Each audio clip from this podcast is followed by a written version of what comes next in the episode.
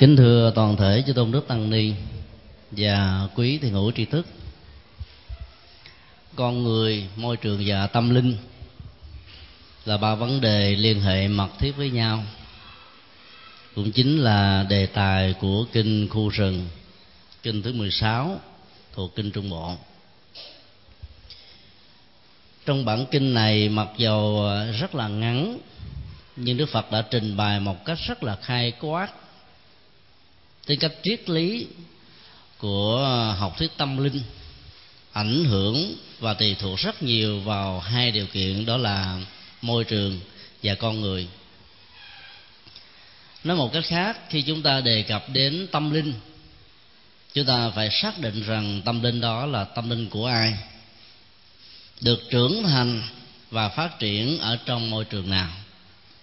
Nghĩa là phải có con người tâm linh, môi trường tâm linh thì giá trị tâm linh của con người mới có thể được hiển đạt ra bên ngoài. Và lúc đó, con người hành giả trở thành một con người rất là an vui và giải thoát.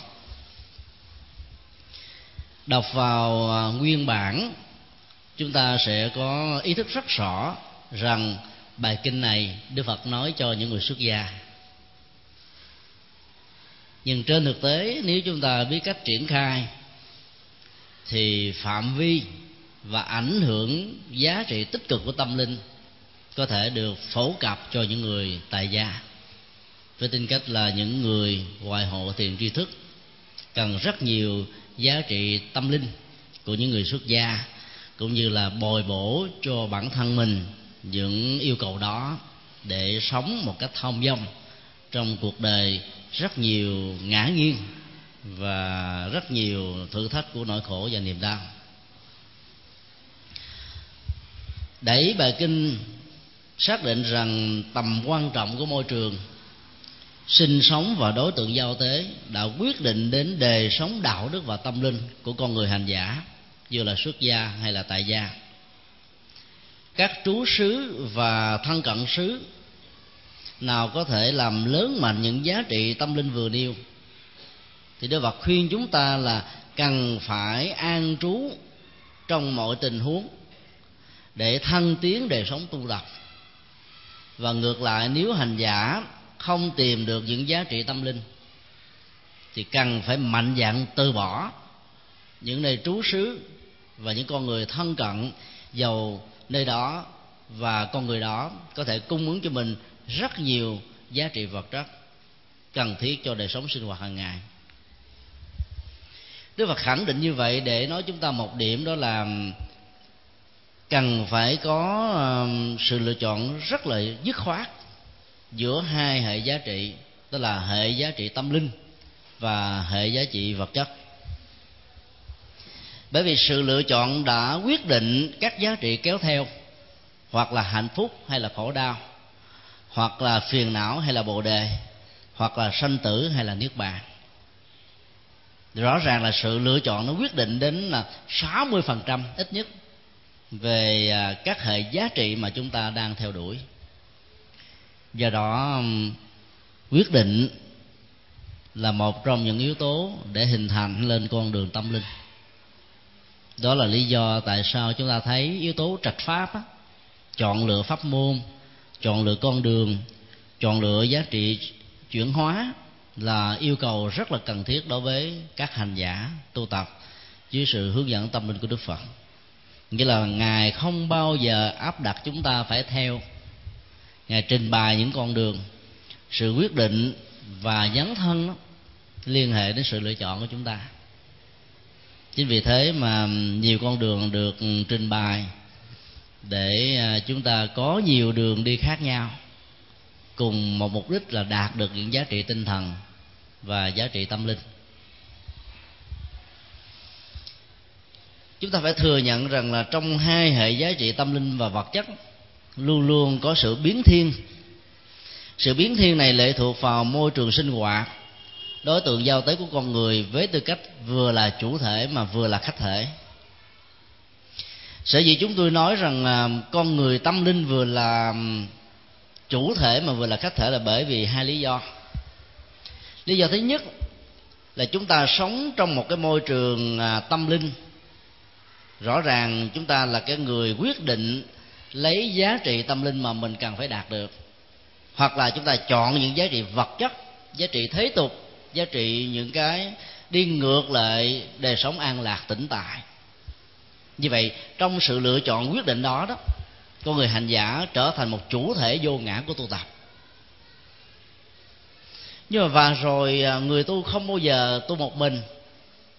Không bao giờ đi à, một mình mà là tu có một cái cộng đoàn một tập thể một tăng đoàn một tăng đoàn. Cho nên lúc bấy giờ sự có mặt của chúng ta trong một cái cộng đồng tu đó, trở thành khách thể của người khác. Chúng ta trở thành đối tượng giao tế của người khác chúng ta trở thành ngoại hộ thiện tri thức của người khác. Chúng ta trở thành những người bạn đồng tu của người khác. Và lúc bấy giờ chúng ta chính là một khách thể. Có mối liên hệ, đối tác hai chiều rất là mật thiết và tích cực. Cho nên vừa là chủ thể của tâm linh mà vừa là khách thể, ảnh hưởng có thể tiêu cực hoặc là tích cực đến sự tu tập của các hành giả đồng đi trên con đường tu tập và giải thoát.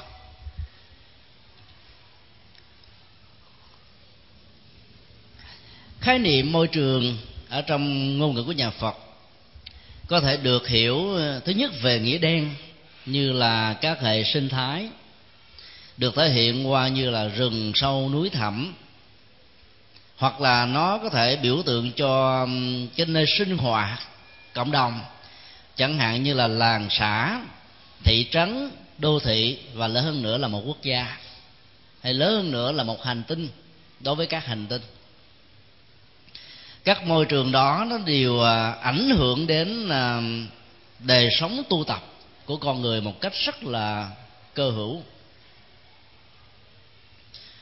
Trong khi đó, sự lựa chọn môi trường là chịu ảnh hưởng của thói quen nghiệp. Đường được ở trong các bản kinh a hàm dùng bằng một khái niệm đó là nghiệp dụng, tức là hoạt dụng của hành vi, nhận thức, hành vi tư tưởng, hành vi lời nói và hành vi của tay chân. Các hoạt dụng đó nó làm cho chúng ta có một sự lựa chọn rất là khác với những sự lựa chọn của người khác. Chúng ta đành chấp nhận ở một môi trường mà nơi đó có thể rất nhiều sự thử thách về thiên tai lũ lụt hạn hán mất mùa động đất sóng thần. Chúng ta cam chịu những cái thân phận đó như là những người dân hoa kỳ ở vùng uh, louisiana và mississippi, trong những ngày vừa qua, đã phải chịu một cái cơn thử thách rất là lớn, đó là cơn bão Katrina, đã cuốn đi hết gia tài, sự nghiệp, mạng sống, hạnh phúc, mang lại bệnh tật cho rất nhiều người. Đến độ, chính quyền của hoa kỳ đã phải tuyên bố với thế giới những bang đó đang rơi vào tình trạng khẩn cấp, cần sự giúp đỡ của rất nhiều quốc gia với lòng từ bi thương tưởng khác nhau. Như vậy là chúng ta thấy là ngay bản chất của sự lựa chọn đó nó đã gắn liền với cái hoạt dụng của nghiệp. Chúng ta vẫn biết thông qua các đài khí tượng các phương tiện thông tin đại chúng rằng đây là cái vùng địa chấn với độ uh, rung chuyển á, có thể là 8 cho đến là 10 độ Richter. Hay thế mà chúng ta vẫn tình nguyện ở đó. Hoặc là có nhiều người uh, Ừ, thấy rằng là đời sống của mình nó gắn liền với cái vùng duyên hải. Mà vùng duyên hải Florida của Hoa Kỳ luôn luôn mời gọi bão táp. Và bão táp này nếu mạnh nó có thể ảnh hưởng qua cái vùng à, Louisiana, ấy thế mà người ta vẫn gắn bó, chấp nhận cái thân phận mình như là một cái gì đó đã được an bài bởi một thần linh hay là một nhân vật nào đó cho nên sự lựa chọn đó nó bị ảnh hưởng rất nhiều vào hoạt dụng của nghiệp. Rồi ờ, gần hơn nữa đó, nó liên hệ đến cái phong tục, tập quán, truyền thống, văn hóa, quan niệm của người đó. Trong khi đó, đối tượng tâm linh có thể là người phàm hay là kẻ tục, tăng hay là tại gia, bạn hay là thù, thân hay là sơ, phàm phu hay là thánh nhân người tiêu cực hay là người tích cực. Đa dạng phong phú. Và thậm chí cũng có những đối tượng giao tới tâm linh đó, thuộc về cái phần lưng chừng hay là nằm trung tính giữa những cặp phạm trù đối lập về đối tượng vừa nêu. Do đó nó đòi hỏi đến cái nhìn của chúng ta rất là lớn. Bởi vì cái nhìn quyết định một phần đời sống hạnh phúc và khổ đau có một điều chúng ta thấy các nhà khí tượng học của hoa kỳ hề có phân biệt đối xử với ờ, người nữ. Hai, ba tháng trước khi chúng tôi còn ở hoa kỳ, lúc đó có hai cơn bão đã diễn ra tại vùng Florida và Louisiana. Năm ngoái cũng diễn ra một cách tương tự như vậy. Và cơn bão lớn người ta đã đặt cho nó cái tên đó là Emily, tên một người nữ cơn bão nhỏ hơn ta đặt tên đó là Dennis, người nam. Và bây giờ Katrina cũng là tên của người nữ. Như thể là người ta khẳng định rằng trong nền văn hóa, hiệp chủng của Hoa Kỳ hay là văn hóa phương Tây nói chung á, cái gì xấu xa, bão táp trên cuộc đời này đều do người nữ tạo ra. Quý vị có chấp nhận như vậy không? Chắc chắn là không, phải không? Nhưng mà không hiểu tại sao cho đến bây giờ bao nhiêu cơn bão mang tên người nữ đã có mặt. Ấy thế mà không có một cái hội đoàn đấu tranh quyền bình đẳng nam nữ nào đã đứng ra để yêu cầu xóa bỏ những cái tên phân biệt đối xử đó. Hay là họ nghĩ rằng đó như là một sự lựa chọn? Dĩ nhiên là các nhà khí tượng học đặt ra những cái tên của những cơn bão đó, là để dễ dàng phân định cái ảnh hưởng xấu của nó đối với à, một cộng đồng, một dân tộc, một quốc gia hay là một bang. Về phương diện kinh tế, giáo dục, văn hóa, giao thông, vân vân, nhiều thứ khác nữa. Cách đặt tên là cái cách thức nói lên cái truyền thống hay là giá trị tâm linh của con người nhiều lắm. Cũng như là cái nền văn học, chữ viết của người hoa những yếu tố, những từ vựng những gì liên hệ đến cái xấu xa trong cuộc đời người ta thường gắn một nữ bên đó. Như thể là người nữ tượng trưng cho cái xấu, mang lại cái xấu, hay là biểu hiện cho một điểm xấu. Trong khi đó, theo quan niệm của nhà phật, nơi nào thiếu môi trường tâm linh, nơi nào thiếu con người tâm linh, thì nơi đó, con người đó có thể trở thành bảo táp cho những người còn lại. Những người nam đã tạo ra bảo táp cho người nữ cũng có những người cha tạo ra bảo táp cho những người con cũng có. Những người anh em tạo ra bảo táp cho nhau cũng có. Như vậy là bản chất của bảo táp, khổ đau của cuộc đời lệ thuộc vào yếu tố phàm phu. Khi mà tâm con người đó thiếu đi những giá trị tâm linh, tức là những giá trị chuyển hóa. Còn bản chất của người nam hay là bản chất của người nữ không tạo ra bảo táp. Do đó chúng ta phải ý thức rõ chuyện này để khi mà mình có những vai trò quan trọng về giáo dục, văn hóa, phong tục, tập quán, chính trị, hay là trong các lĩnh vực ngành nghề của xã hội, chúng ta đừng bao giờ đặt danh hay là nhận định đánh giá mang tới cách là phân biệt đối xử giới tính. Cái đó làm cho đời sống tâm linh của con người bị giảm giá trị nhiều lắm. Còn xác định rằng các cái ờ, nỗi khổ, niềm đau, bão táp, thiên tai, lũ lụt, hạn hán, mất mùa. Nó là một cái quy luật dĩ nhiên, vừa vật lý, vừa tâm lý. Vật lý ở chỗ là nó diễn ra theo một cách thức nhân quả của chính nó, không có thần linh nào can thiệp vào. Tâm lý ở chỗ đó, nó liên hệ đến cái nghiệp cảm của chúng sinh ở trong vòng sanh tử luân hồi tại sao chúng ta phải sanh ra và gắn liền đời sống mình với một cái vùng địa lý nào đó? Và chúng ta cho rằng đây là quê hương, đây là nơi chôn rau, chôn nhau cắt rúng, đây là cái nơi mà có rất nhiều tình cảm đẹp. Cái chủ nghĩa yêu nước đó rõ ràng làm cho chúng ta gắn bó với nó nhiều hơn, gần gũi hơn, thân mật hơn. Cảm thấy rằng nó chính là một phần sự sống của mình. Và do đó, từ quan niệm này làm cho chúng ta phải chấp nhận cái thân phận mà lẽ ra sự di chuyển, biến thiên về vị trí đó, có thể làm chúng ta thay đổi cuộc đời. Ở trong kinh điển nhà phật, thường có những cái nguyên tắc mà đức phật dạy cho những người xuất gia là không bao giờ ở yên một chỗ. Tình trạng ở yên một chỗ đó có thể làm cho chúng ta an cư lạc nghiệp theo quan niệm của người tại gia. Nhưng đối với ờ, vấn đề tâm linh đó thì sự ở yên có thể dẫn đến thái độ chấp trước. Và ngài rất là khéo léo nhìn xa thấy rộng. Ngài đã quy định mỗi một người xuất gia dù tăng hay là ni không được ở quá hai ngày dưới một gốc cây trong những năm tháng đầu tiên mới thành lập giáo đoàn.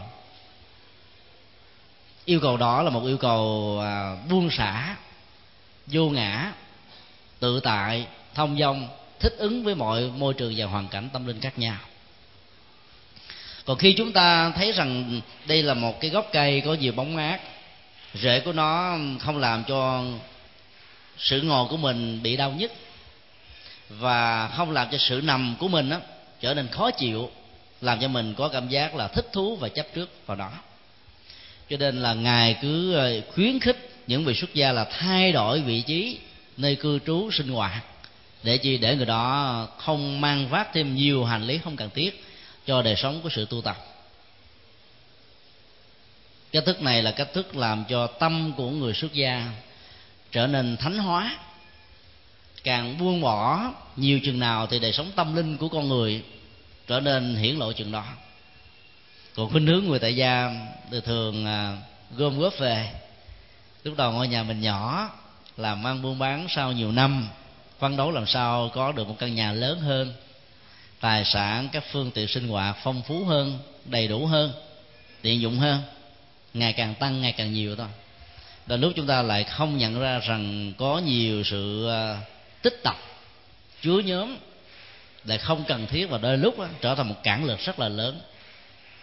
Nó làm cho chúng ta bị ràng buộc. Cho nên môi trường tâm linh nó liên hệ đến à, cái thái độ nghiệp lực của con người và chính thái độ này làm cho chúng ta có sự lựa chọn là cái gì cần thiết và cái gì không cần thiết. Cách thức đó là một cái cách thức rất là lý tưởng. Còn khi mà đời sống, tu tập của người xuất gia đã được diễn ra như là một định chế xã hội, có chùa, có chánh điện, có bảo tháp, có giảng đường, có tăng xá, có những nhà sinh hoạt, có văn phòng và phương tiện cũng giống như là những người tại gia thì rõ ràng cái khả năng bị chấp trước có thể nhiều hơn. Do đó, người xuất gia cần phải thấy rõ cái phương tiện đời sống vật chất càng sung túc nhiều chừng nào là một thách thức lớn chừng đó. Thách thức ở chỗ là liệu chúng ta sử dụng các phương tiện này để hoàn pháp có bị lệ thuộc vào chúng hay không? Hay là và rồi chúng ta buông bỏ những cái mà đức phật cho rằng nó thuộc về giá trị thế tục chẳng hạn như là đời sống gia thất, tình cảm, rồi à, những giá trị khác, chẳng hạn như là danh vọng, địa vị, chức thước, quyền thế, để tìm kiếm những giá trị tâm linh thông qua hình thức một người tu. Nhưng mà và rồi chúng ta lại bị vướng víu vào trong những cái vặt vảnh của cuộc đời. Như các phương tiện của sự sống. Thì rõ ràng lúc đó đó, ý niệm về đời sống tâm linh bị giảm thiểu liền. Cho nên tu tập ở trong đời sống khoa học hiện đại là một thách thức lớn lắm. Nó cũng giống như cái thách thức của người ăn chay vậy đó. Người ăn chay phải có tiền, cộng thêm lòng từ bi và ý thức về sức khỏe. Có tiền ở chỗ là vì à, sản phẩm của đồ chay bán mắc hơn là sản phẩm thịt cá. Và do đó, nếu như chúng ta không thấy được giá trị của từ bi và yếu tố của sức khỏe đó chúng ta khó chấp nhận được lắm. Phải chọn lựa một cách thức. Nó liên hệ đến những cái văn hóa ẩm thực. Và cuối cùng nó ảnh hưởng đến nghiệp lực của con người ở hiện tại, trong tương lai, giữa mình và các chúng sinh, cũng như là với các con người khác.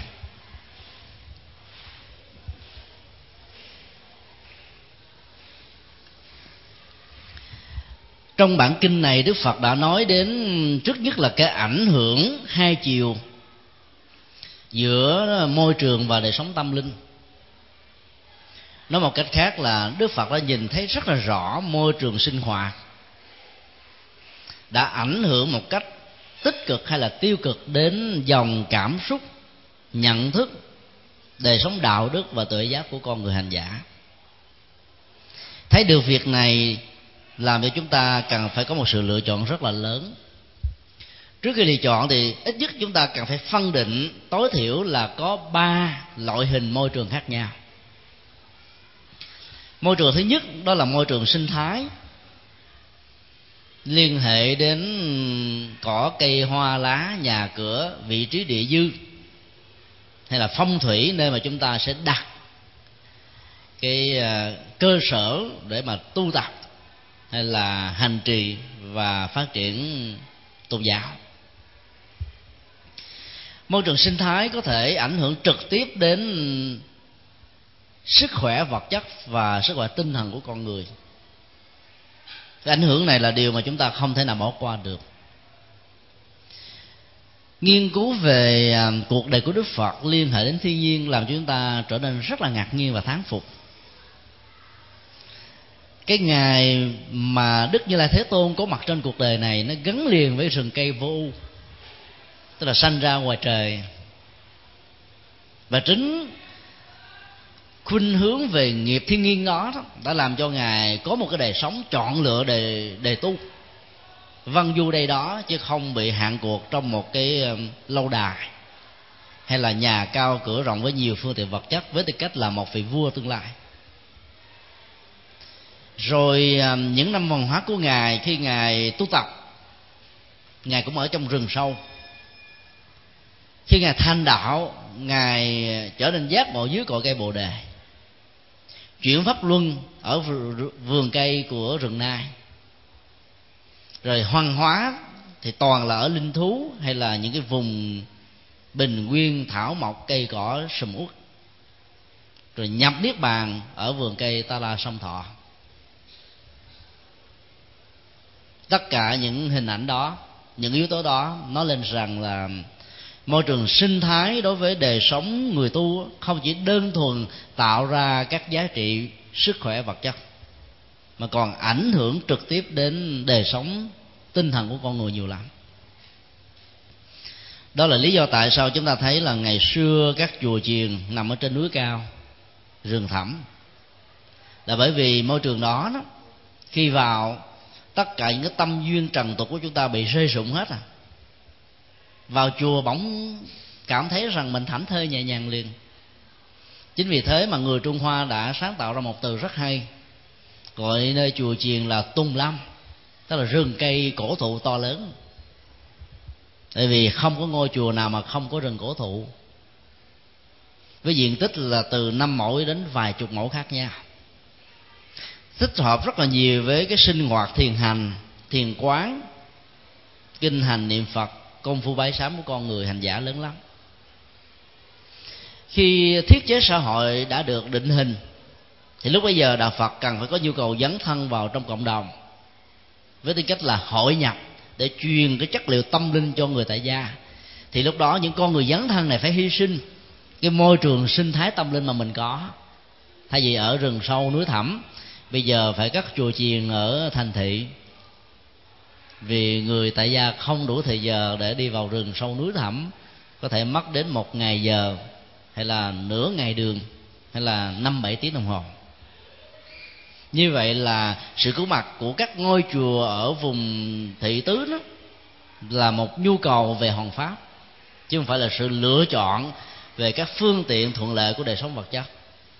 Hai cái rất là khác xa với nhau thấy được yếu tố này cho nên là các tùng lâm của trung hoa và nhật bản rất là sầm uất và trong khuôn viên của ngôi chùa thường có một cái vườn thiên với sỏi đá, với suối chảy, với thông reo, với chim hót líu lo, với những vườn cây hăng trái, với những loại hoa rất là đặc sắc, nhẹ nhàng, thảnh thơi, khác rất là nhiều với cái phong tục tập quán về vườn tược của người phương tây ngang ngay sổ thẳng. Còn vương tược của người Trung Quốc và Nhật Bản mang tính cách là thiên vị, bởi vì nó tạo ra một cái cách thế mặc dầu nhân tạo nhưng rất là thiên nhiên. Yếu tố thiên nhiên cần thiết để làm cho sự căng thẳng của con người thông qua sinh hoạt, thông qua đối tác, thông qua làm ăn buôn bán trở nên bị ờ, vô hiệu hóa. Để cho con người có thể tạo ra được một cái khoảng không gian tâm linh thăng bằng, lại với những cái năng lực mình đổ ra nhiều quá, đôi lúc làm đánh mất chính mình, vong thân.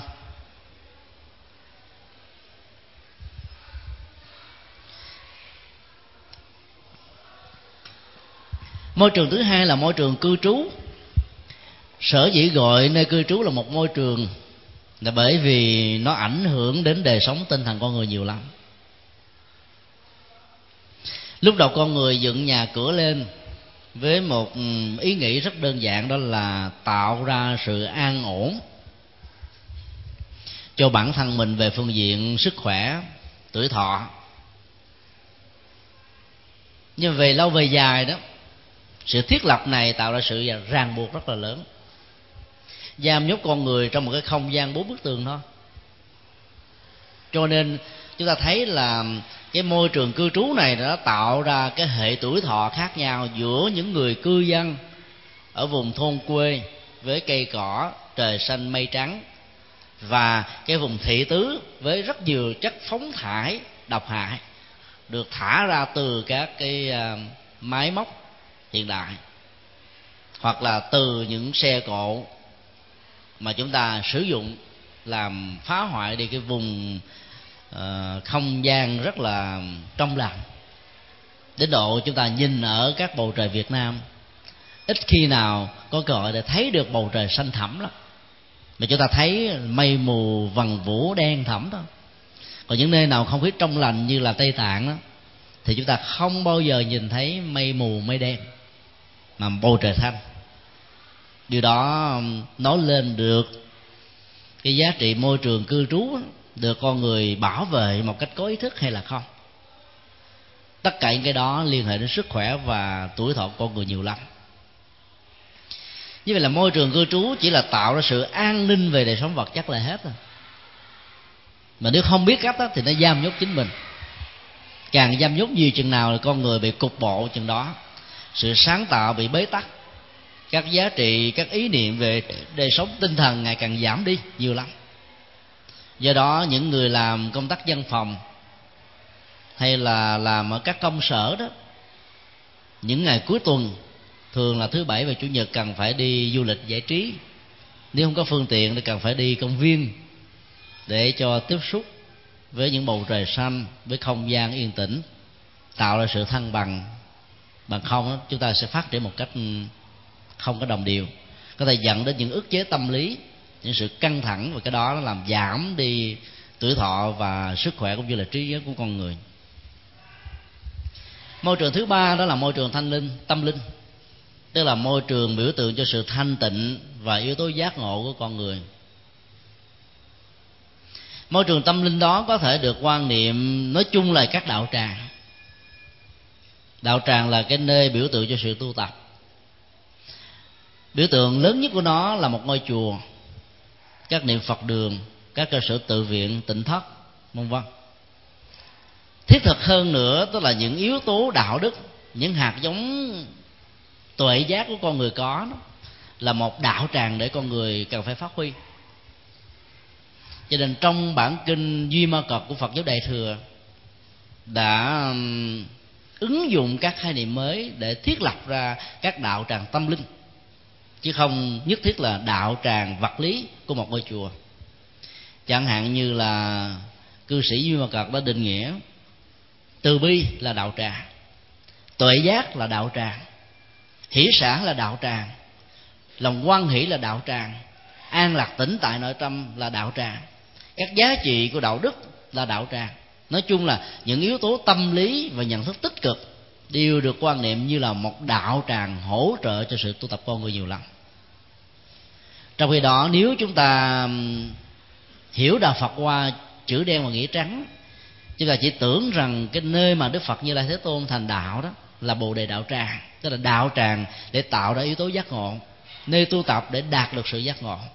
Hiểu như vậy là chúng ta chỉ hiểu được cái tầng lớp ý nghĩa đơn thuần chứ chưa đi sâu vào các yếu tố tâm linh mà đức phật trong nền văn học đại thừa đã nhấn nhủ cho chúng ta. Như vậy là nếu chúng ta hiểu từ cái cấp độ lớp ý nghĩa thứ hai này đó, thì hệ giá trị tâm linh nó liên hệ đến các đức tính tốt mà con người cần phải phát huy. Và khi các yếu tố đó được gieo trồng trong mảnh đất tâm của chúng ta, thì lúc bấy giờ chính chúng ta là một thế hệ đạo tràng tâm linh một môi trường tâm linh là một sự thanh tịnh là yếu tố tuệ giác. Cái thức này rất là thiết thực để gì để không hạn của chúng ta vào trong ngôi chánh điện của một ngôi chùa. Dĩ nhiên là khi có mặt ở trên điện phật, chắp tay cung kính, quy ngưỡng trước như lai thế tôn và các vị đại bồ tát, lòng chúng ta rạo rực niềm tin. Và bỗng dưng mình có một cái xúc tác lớn lắm để chúng ta chăm chú vào từng lời kinh với nghĩa lý cao siêu của đức phật dạy. Để từ đó đưa vào sự hành trì có kết quả. Nhưng mà nếu như chúng ta chỉ nghĩ rằng đó là đạo tràng duy nhất mà thôi đó thì mình sẽ không bao giờ tiến xa bởi vì thời gian ngay cả người xuất gia tiếp xúc với điện phật đó, một ngày tối đa là khoảng 4 giờ là hết rồi. 20 giờ còn lại đó là chúng ta tiếp xúc với những cái không thuộc về chánh điện thì lúc đó, liệu chất liệu tâm linh với những giá trị của đời sống đạo đức và nhận thức vừa nêu có thể đạt được và duy trì hay không? Tình trạng đạt được và duy trì được các yếu tố đó đó, cho phép chúng ta xác định rằng là mảnh đất tâm của mình là một tâm linh, là một đạo tràng. Cho nên, học theo những ý niệm của đời sống tâm linh, theo quan niệm của kinh điển đại thừa giúp cho chúng ta có một cái nhìn bao dung hơn đó là tận dụng cơ hội đến chùa để phát huy tâm linh. Nhưng mà khi mà chúng ta đang có mặt tại nhà, tại công sở, tại nơi làm ăn buôn bán đó, cũng cần phải để cho yếu tố tâm linh đó có mặt để chúng ta thiết lập các đạo tràng. Như vậy là người tại gia cũng đang hoàn pháp.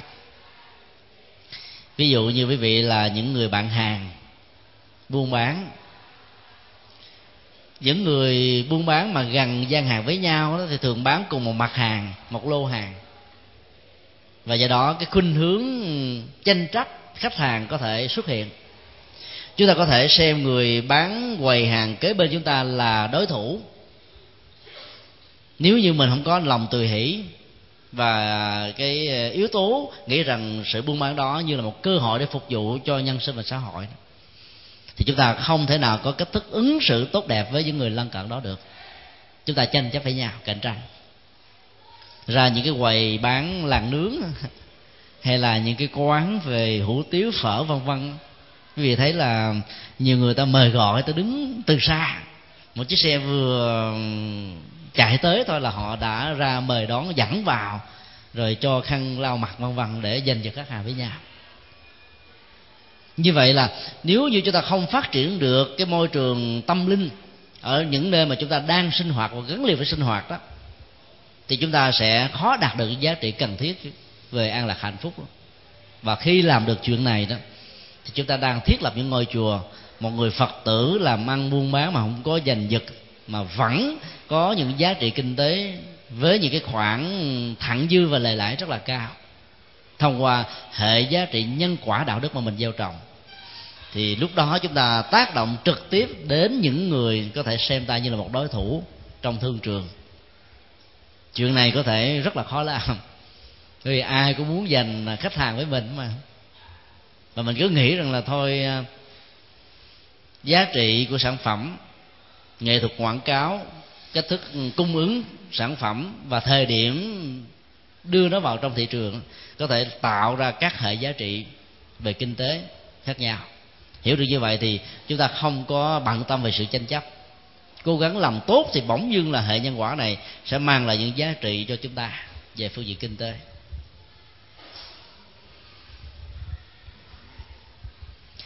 Đời sống của những người phương tây ngày hôm nay đã khác rất là nhiều. Khác đến độ chúng ta thấy như là 180 độ xoay chiều với nhau các khuynh hướng thiết thực cho thấy rằng những người giàu có có cái nhu cầu đời sống tinh thần rất là cao về à, địa dư của ngôi nhà đó, về cái không gian yên tưởng mà ngôi nhà đó cần phải có, và những cái sinh hoạt liên hệ đến cái không gian này. Cho nên nhà giàu thường cất ở những cái vùng trước nhất là núi. Kế đến là biển cả. Thứ ba mới là sông thứ tư mới là thành thị. Còn những cái khu làng xã khác đó thì nằm ở mặt tiền đường thường á nhà nó giá trị thấp hơn là những ngôi nhà nằm ở trong hẻm. Tính cách yên tĩnh không bị làm động tâm khuấy rối vân vân về tiếng ồn về ô nhiễm môi trường đó, làm cho người phương tây giàu có hay là thượng lưu đặt ra những hệ giá trị và chọn lựa những hệ giá trị đó. Nói một cách khác là cái khuynh hướng phát triển về vật chất và tâm linh nó tạo ra hai sự lựa chọn khác nhau giữa những cộng đồng. Nếu như người châu á và những nước thuộc về nền kinh tế thứ ba đang phát triển, có khuynh hướng là chọn lựa những cái vùng thuộc về thành thị, tấp nập nhộn nhịp để biến cái nhà mình trở thành một cái nơi buôn bán thì ngược lại ở phương tây, nó chọn những nơi yên tĩnh hơn. Do đó, nó về lâu về dài đó, khi mà cái chất liệu về một đạo phật tâm linh truyền vào nền văn hóa phương tây, làm cho họ phát huy giá trị tâm linh tốt hơn là những người châu á. Bởi vì cái khu quy hoạch của họ rất là rạch ròi. Khu à, cư dân chỉ có sinh hoạt gia đình. Khu à, thương mại chỉ có làm ăn buôn bán khu công nghiệp chỉ có để sản xuất. Khu sinh hoạt tôn giáo là một khu độc lập riêng. Bốn khu này không có lẫn lộn lẫn nhau. Và do đó, yếu tố về cái chánh niệm, tỉnh thức trong những việc mình đang làm diễn ra dễ hơn. Khi tan sở hết công việc, hay là phải về nhà sau những cái giờ giấc làm ăn buôn bán, nặng nhọc, mệt mỏi đó con người dễ dàng buông hết, bởi vì mình đã rời khỏi cái không gian mà mình đã có mặt 8 giờ trong ngày đó và trở về gia đình. Lúc đó mình thấy uh, những người uh, thân nhân quyến thuộc và cái không gian đó đã thay đổi và do đó đã ảnh hưởng đời sống tinh thần con người nhiều lắm. Còn những người châu á chúng ta cái nhà cũng là cái công xưởng cũng là cái nơi sinh hoạt cũng là nơi ngủ cũng là nơi giao tế cho nên tâm con người bị lẳng quẩn vào những thứ này bị bế tắc thôi nó không có lối thoát. Do đó cái giá trị về đời sống tâm linh đó, nó liên hệ đến vị trí dĩ nhiên là nó không phải là phong thủy. Những người nghiên cứu phong thủy ngày nay đã cương điệu giá trị của à, hướng đất giá trị của nghệ thuật trang trí nội thất và cảnh vườn rất là nhiều. Cường điệu đến độ đó làm cho người ta trở nên mê tín về dị đoan trong cái đó thuộc phong thủy chủ yếu nó tạo ra sự hài hòa về à, trang trí mà thôi. Bởi vì màu sắc, vị trí của các sự vật được ừ, bày biện đó, có thể làm cho con người có cảm giác là thoải mái, không thoải mái, thích hay không thích. Và nó liên hệ rất nhiều đến sự thuận lợi hay là bất tiện của chúng ta là hết thôi. Đừng nghĩ rằng là cái vị trí đó có thể làm cho một cái cuộc đất trở nên hưng thịnh hay là một cuộc đất trở nên là tán gia bài sản? Các thiền sư đề lý rằng thường nói cái kiểu đất lông xà khi mà chúng ta chọn được đó nó có thể giúp cho mình phát triển đời sống tâm linh lớn lắm. Có thể trở thành trung tâm phân phật của một quốc gia, một xã hội. Kiểu đất lông xà chọn được nơi, thì dĩ nhiên đất lông xà này không phải là đất phong thủy đâu. Mà dĩ nhiên nó không phải là đất có rồng, có rắn mình long xà đây là một khái niệm tượng trưng cho sự thịnh vượng cho sự vươn cao về phương diện chính trị kinh tế giáo dục văn hóa tâm linh đạo đức tất cả mọi phương diện. Khi mà con người có thể phát huy được như vậy thì, thì đất đó được gọi là đất long xà theo quan niệm của phật giáo việt nam. Do đó chúng ta đừng để cho tâm mình bị trói buộc vào à, cái ngành phong thủy học miễn là mình thiết kế một ngôi chùa, một mái nhà với màu sắc, với vị trí, với các thức bài biện trang trí trong ngoài. Làm thế nào cho tiện dụng, thoải mái là được. Chứ bằng không đó con người có thể bị rơi vào trạng thái mê tín. Mà mê tín đều có liên hệ ít nhiều đến chủ nghĩa thần quyền. Và do đó con người đánh mất đi khả năng tự lực của bản thân rất là nhiều trong vấn đề giải quyết hay là đưa ra giải pháp cho nỗi khổ niềm đau, những bế tắc trong cuộc sống.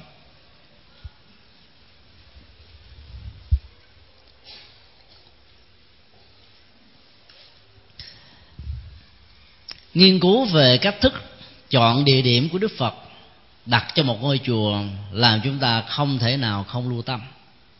Về cái ảnh hưởng của đời sống tâm linh thông qua một ngôi chùa đối với đời sống cộng đồng của người tại gia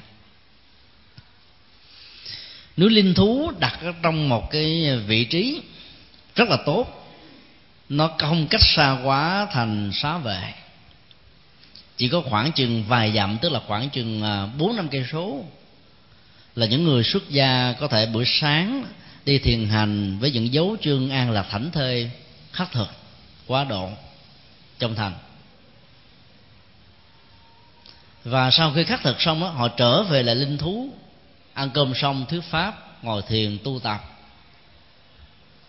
Do đó nó không mất nhiều thời giờ lắm. Mà nó vẫn có được những giá trị nhập thế hóa độ. Và bên cạnh đó, đó những yếu tố những yêu cầu về đời sống tâm linh vẫn có mặt. Hai cái đó là hai yếu tố mà chúng ta cần phải đặt ra. Cho nên một ngôi chùa đừng bao giờ quá là nằm ở thị tứ chẳng hạn như nằm ở ngay cái khu viên hay là phạm vi của một một cái chợ ồn ào nhiều lắm. Thì dĩ nhiên chùa đó có thể là nhận được tứ sự cúng dường rất là sung túc, đầy đủ. Nhưng mà ngược lại, cái yêu cầu về đời sống tâm linh bị giảm đi liền. À. mới vừa ngồi xuống thiền quán là chúng ta nghe người ta chửi lộn mà. Rồi la hét lớn tiếng tiếng xe ồn ào. Dầu chúng ta có cái tiềm năng tâm linh lớn đi nữa cũng khó phát huy được lắm.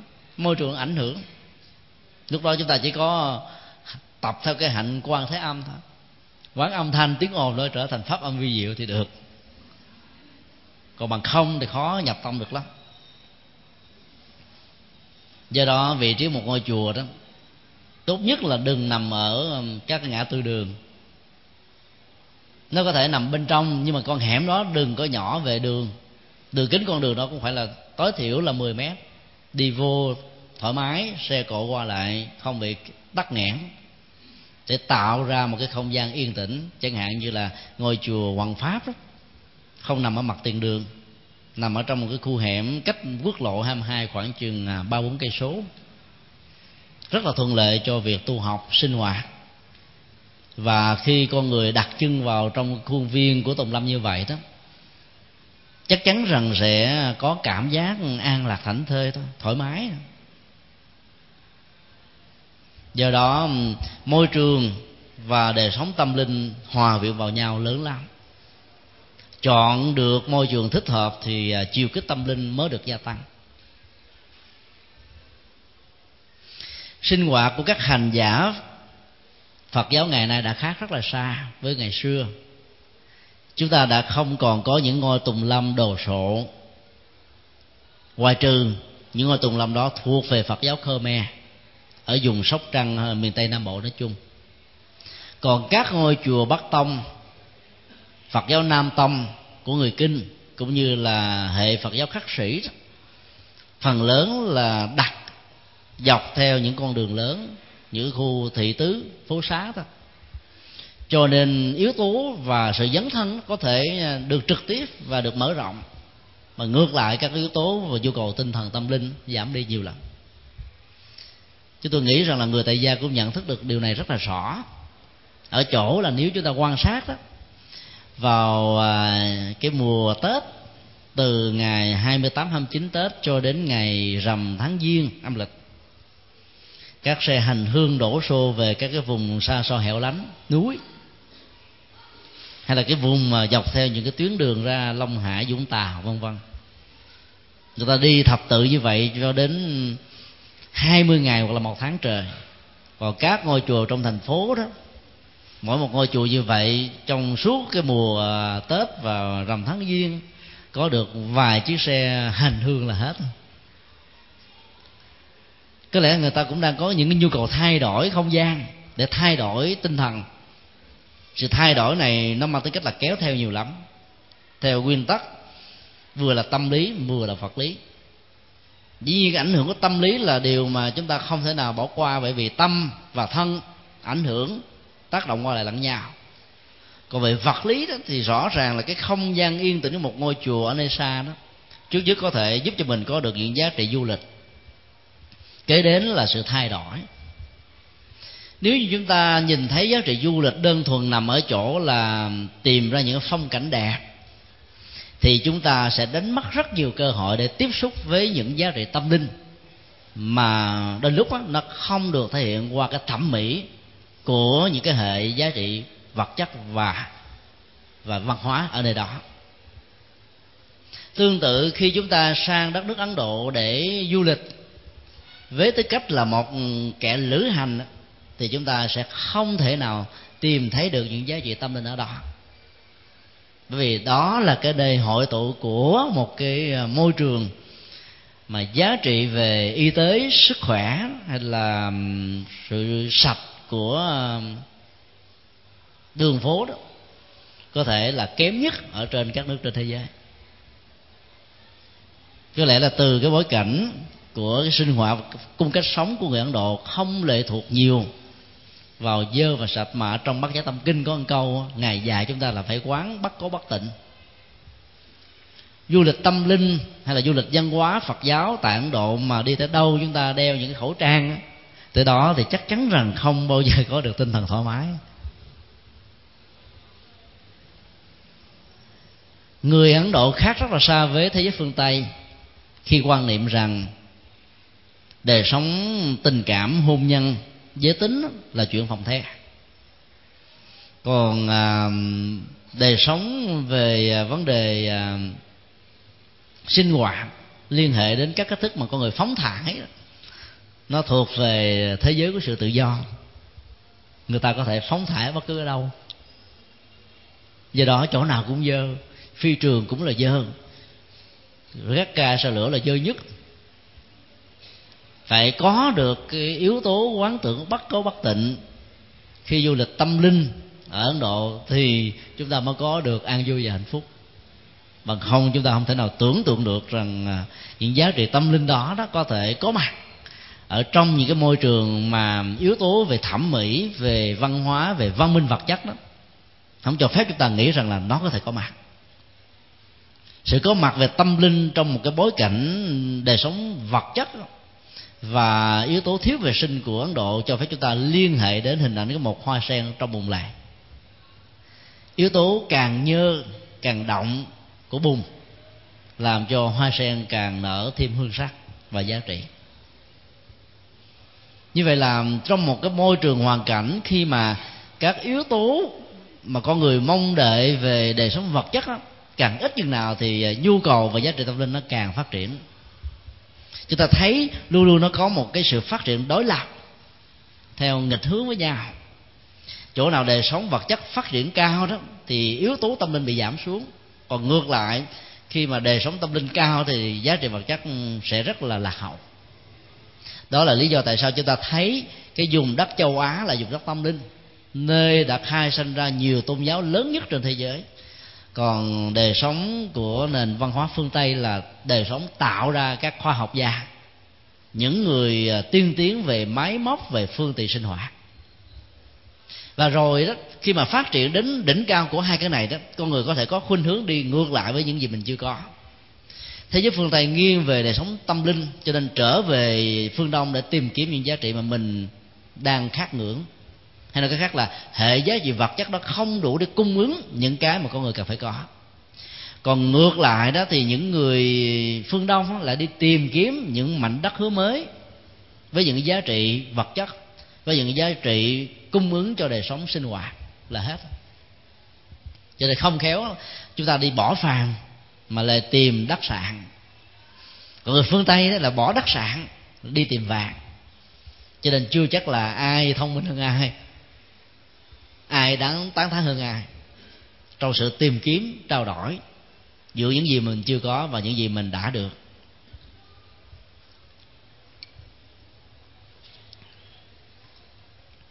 Đức phật đã nêu ra trong bản kinh khu rừng hai hệ giá trị lựa chọn với một cái à, sự đối chọi bốn và bốn. Bốn giá trị về tâm linh và bốn giá trị về vật chất sự lựa chọn đó nó quyết định đến hạnh phúc và khổ đau. Làm cho con người trở nên thánh hay là phạm phu đó. Hệ về hệ giá trị tâm linh thì ngài nêu ra gồm có bốn phần. Thứ nhất đó, là nơi nào có thể giúp cho con người an trú được chánh niệm. Cái thứ hai đó là thiết lập được trạng thái định tĩnh của tâm. Cái thứ ba là nương vào hai yếu tố vừa nêu để giúp cho con người hành giả gạn lọc giảm thiểu được các yếu tố tâm lý âm tính hay là các lậu hoặc phiền não. Và cuối cùng để dẫn đến một cái tiến trình như là sự kết thúc của con đường tâm linh đó, đó là sự chứng đắc mà kinh thường gọi là chứng đạt vô lượng hay là vô thượng an ổn. Con đường tâm linh này được trình bày qua bốn bước. Bước an chú chánh niệm như là sự nỗ lực tự thân thông qua sự tu tập với những nhận thức tuệ giác mà đức phật đã để lại rất nhiều bản đồ tâm linh trong kinh. Khi mà con người thiết lập được chánh niệm thì bỗng dưng trạng thái định tĩnh của tâm bắt đầu có mặt thôi. Nó là một cái hệ lý kéo theo. Chỗ nào có sự định tĩnh của tâm, chỗ đó chánh niệm được ăn trú. Chỗ nào có ăn trú chánh niệm thì chỗ đó đó tâm con người trở nên bất động, trở nên không còn tán loạn, trở nên không còn vọng tưởng, rất là định tĩnh và tiến trình dấn thân một cách tinh tiến, không thối lui, sẽ bắt đầu mở ra và mời gọi chúng ta trên một cái chiều kích tâm linh ngày càng lớn hơn, ngày càng sâu hơn, ngày càng cao hơn, với nhiều thành quả tốt đẹp hơn.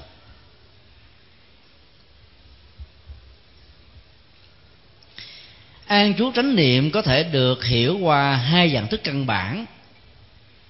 Đó là chúng ta thiết lập trạng thái ý thức về thân hành tức là các động tác vận chuyển của thân. Ví dụ như là cái động tác bước đi, đứng, nằm, ngồi của chân, rồi các cái múa động của tai, của ánh mắt, của nụ cười, của điệu bộ, của cử chỉ trong các mối quan hệ giao tế. Khi chúng ta thiết lập được yếu tố chánh niệm thì lúc bấy giờ chúng ta nhìn thấy con người đó đi trong một trạng thái rất là đỉnh đạt, trang nghiêm dầu người đó là người xuất gia hay là tại gia? Chánh niệm làm tăng thêm giá trị của oai nghi của người hành giả. Chánh niệm có thể thiết lập các giá trị tư cấp làm cho chúng ta có một cái phong thái thoát tục, nhẹ nhàng, an lạc thảnh thơi. Và để hỗ trợ thì đức phật dạy là chúng ta phải đi ở trong một cái tầm mắt không quá 3 mét, để chi để tâm của mình không bị phóng túng giống như con ngựa cần phải có sự hỗ trợ của hai cái bịch mắt này, thì nó mới lao về phía trước, đi theo cái mục đích mà người chủ nó muốn nó hướng về. Thì tâm của người cũng vậy.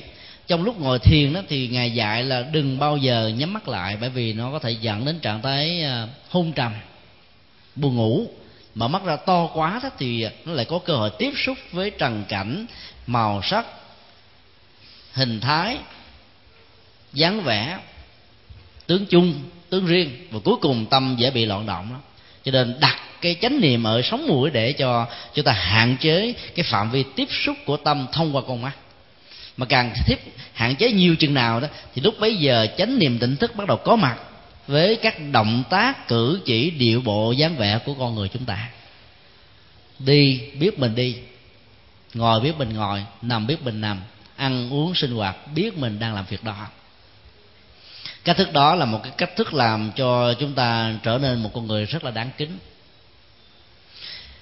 Nói một cách khác là sự khác biệt giữa một người hành giả phật giáo với người tại gia nằm ở yếu tố thiết lập chánh niệm trong sự vận hành của thân. Vì chúng ta cần phải lưu tâm một điều là đừng có bắt chước theo cái phong cách thiền chỉ. Vì chúng ta cần phải lưu tâm một điều là đừng có bắt chước theo cái phong cách thiền chỉ. Tức là thiết lập sự vắng lặng của tâm thông qua quan sát, vận hành của thân một cách quá chi tiết, đến độ làm cho con người trở nên chậm chạp. Như là cái cái khuynh hướng thiền vipassana ở à, tích tích lan và miến điện ngày nay. Và một số tu viện đó thì à, các hành giả sẽ phải thực tập những cái bài học đó là khi mình dở chân cắt bước đi thì mình dở chân lên khoảng chừng à, năm sáu giây rồi mới đặt xuống, quan sát rất là rõ. Dĩ nhiên là cái cách thức thực tập này có thể giúp cho mình có thêm giá trị về sức khỏe, giống như chúng ta đang tập thái cực quyền. Mà ngược lại là mình chú tâm nhiều quá vào cái yếu tố động tác này đó, thì sự vận hành cái phương pháp quán tưởng nó có thể nó bị yếu đi. Là bởi vì truyền thống đó đặt nặng về thiền chỉ thôi vấn lạc, chứ không đặt nặng về thiền quán trong khi đó không có một bài kinh nào trong kinh tạng Bali hay là kinh điển đại thừa Đức Phật ờ, yêu cầu chúng ta là đi một cách là quá chậm chạp. Mà ngài nói là hãy thiết lập chánh niệm trong trạng thái đi trong đứng trong nằm trong ngồi. Thì thông qua đó khi chúng ta quan sát một cách khách quan đó, thấy hành giả này đang có những bước chân rất là đỉnh đạt an lạc và thảnh thơi. Yếu tố đặt ở chỗ là phải tự tại nhẹ nhàng chứ không phải là tạo ra một sự gượng ép gò bó nào đó sự ghép gò bó làm tăng đi cái yêu cầu và vai trò của ý thức về bản ngã. Ý thức về bản ngã nhiều chừng nào thì con người à, có thể trương phình nỗi khổ niềm đau lớn lên. Theo cách thức là sĩ diện, theo cách thức là tự trọng, hay tệ hơn nữa là tự ái. Cái mà kinh điển nhà phật tử gọi là ngã si và ngã ái đó. Cái đó có thể tạo ra một cái phản tác dụng lớn lắm. Cho nên là chúng ta ý thức về sự vận hành của tâm trong các động tác của thân và các việc làm con người đang dấn thân vào để làm cho cái năng lực của con người nó tỏa ra một cách trọn vẹn và tuyệt đối. Chúng ta bước từng bước chân mà thấy được rằng là mình đang đặt cái sự đỉnh đạt vững chãi, thảnh thơi ở trên mặt đất.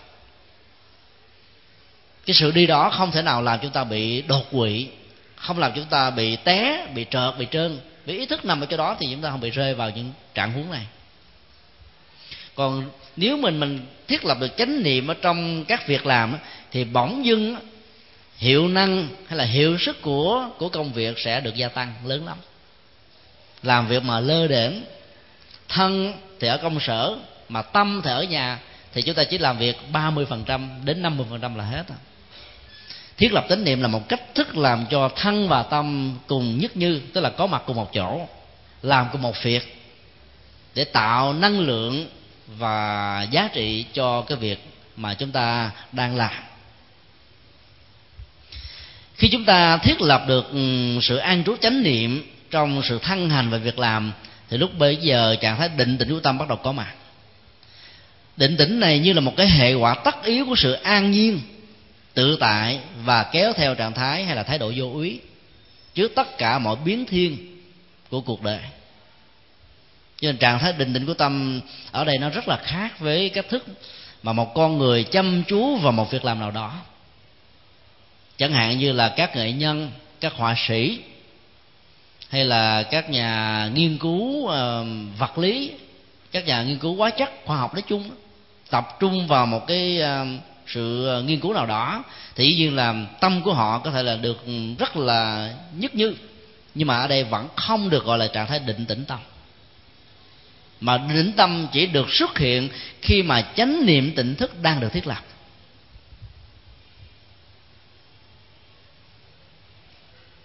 Và định tĩnh tâm đó làm cho con người không bao giờ bị bắn loạn, không bao giờ bị hốt hoảng, không bao giờ bị lo âu, sợ hãi, hồi hộp, chi phối lúc nào mà chúng ta còn những yếu tố tâm lý tiêu cực vừa nêu thì trạng thái định tĩnh của tâm bị thiêu đốt bị giết chết.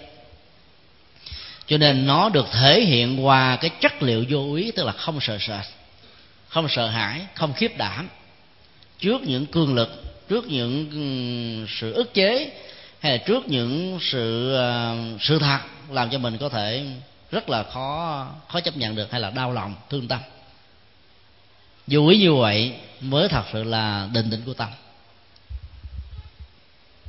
Khi có được vô ý rồi đó thì à, lúc bấy giờ đó các lậu hoặc phiền não, bao gồm thói hư tật xấu, hay là những trạng thái à, tâm lý tiêu cực, với những lòng tham, lòng sân, lòng si, sự thiếu tùy hỷ, tranh chấp, hơn thua, hận thù, đấu đá, va chạm, xung đột, vân vân, sẽ bị rơi rụng thôi thì lúc đó đó, chúng ta thấy rằng là các yếu tố phiền não, nghiệp chướng này nó sẽ được ừ, chuyển hóa thành những yếu tố năng lượng tích cực.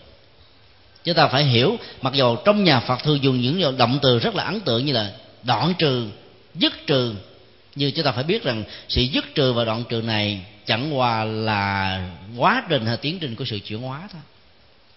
Nó vẫn còn đó, nhưng mà nội dung của nó đã được thay hình và đổi dạng chứ không phải chặt đi, bỏ đi.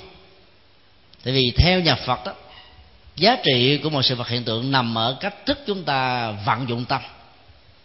Cho nên là mọi thứ, dầu có thể nhìn trước mắt là nó vô dụng, với cách thức đặt tâm vào vĩ đạo của các hệ giá trị tâm linh và đạo đức đó Nếu bây giờ chúng ta có thể tận dụng được chúng hết. Cho nên không có gì là là vô dụng, không có gì là không xài được trong cuộc đời này sự dứt trừ lậu hoặc là một yếu tố hay là thước đo của các hệ giá trị tâm linh. Nói một cách khác là chúng ta nhận định đánh giá một người tu không thông qua giới phẩm mà người đó có. Không không thông qua tuổi tác mà người đó đã có mặt ở trong chùa. Mà thông qua cách thức về tâm tính, đời sống, đạo đức, những giá trị đóng góp cho cuộc đời, cho xã hội. Đây là cái cách đo với một cái hệ giá trị rất là chuẩn. Và do đó chủ nghĩa hình tướng và chủ nghĩa hình thức đó không ảnh hưởng đến nội dung tâm linh mà một người hành giả có thể có. Do đó đôi lúc đó, nếu chúng ta nhìn Đức Phật qua hình ảnh 32 tướng tốt và 80 quả đẹp chúng ta sẽ vĩnh viễn không bao giờ nhìn thấy được Đức Phật thật trong cuộc đời. Mà phải nhìn qua hệ giá trị tâm linh với 10 à, hiệu của Như Lai Thế Tôn chúng ta mà thấy được những yếu tố nhập thế rất là tích cực và đa dạng.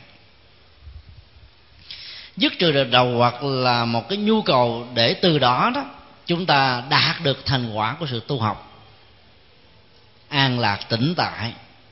Và dĩ nhiên là trong trạng thái này, chúng ta có được cái an ninh tuyệt đối, an lạc tuyệt đối. An ninh nó liên hệ đến thân phận, sức khỏe, tuổi thọ, môi trường sinh thái, cuộc sống còn an lạc đó, nó có thể là một sự thách đố lại với tất cả những nỗi khổ niềm đau những biến thiên của cuộc đời theo một cái chiều hướng rất là đối lập theo một chiều hướng rất là gam gọi là cam go và thử thách. Hai yếu tố đó giúp cho chúng ta thấy được rằng là khi một hành giả có con đường tu tập đúng phương pháp đó thì các hệ giá trị này sẽ xuất hiện một cách rất là tất yếu và tự nhiên. Còn các hệ giá trị vật chất thì ngài nêu ra gồm có bốn. Đó là y phục, bao gồm các trang sức phẩm, liên hệ đến cách thức mà chúng ta làm đẹp thân thể vật lý này. Dĩ nhiên là trong cái thức làm đẹp đó có thể tạo ra rất nhiều sự chấp trước, mời gọi rất nhiều sự rắc rối, làm chúng ta có thể trở nên là những người tiêu thụ xa sĩ phẩm vào những cái mà thực tế có thể không cần hay là cần rất ít mà chúng ta cung ứng nó rất là nhiều thứ hai đó là thực phẩm được kinh nói đến đối với người tu là những thức ăn, vật uống do người phật tử với lòng kính tinh ta bảo cúng dường, hỗ trợ cho mình có thêm sức khỏe vật lý để tiến hành tu tập con đường tâm linh một cách rốt ráo lên nơi đến chốn.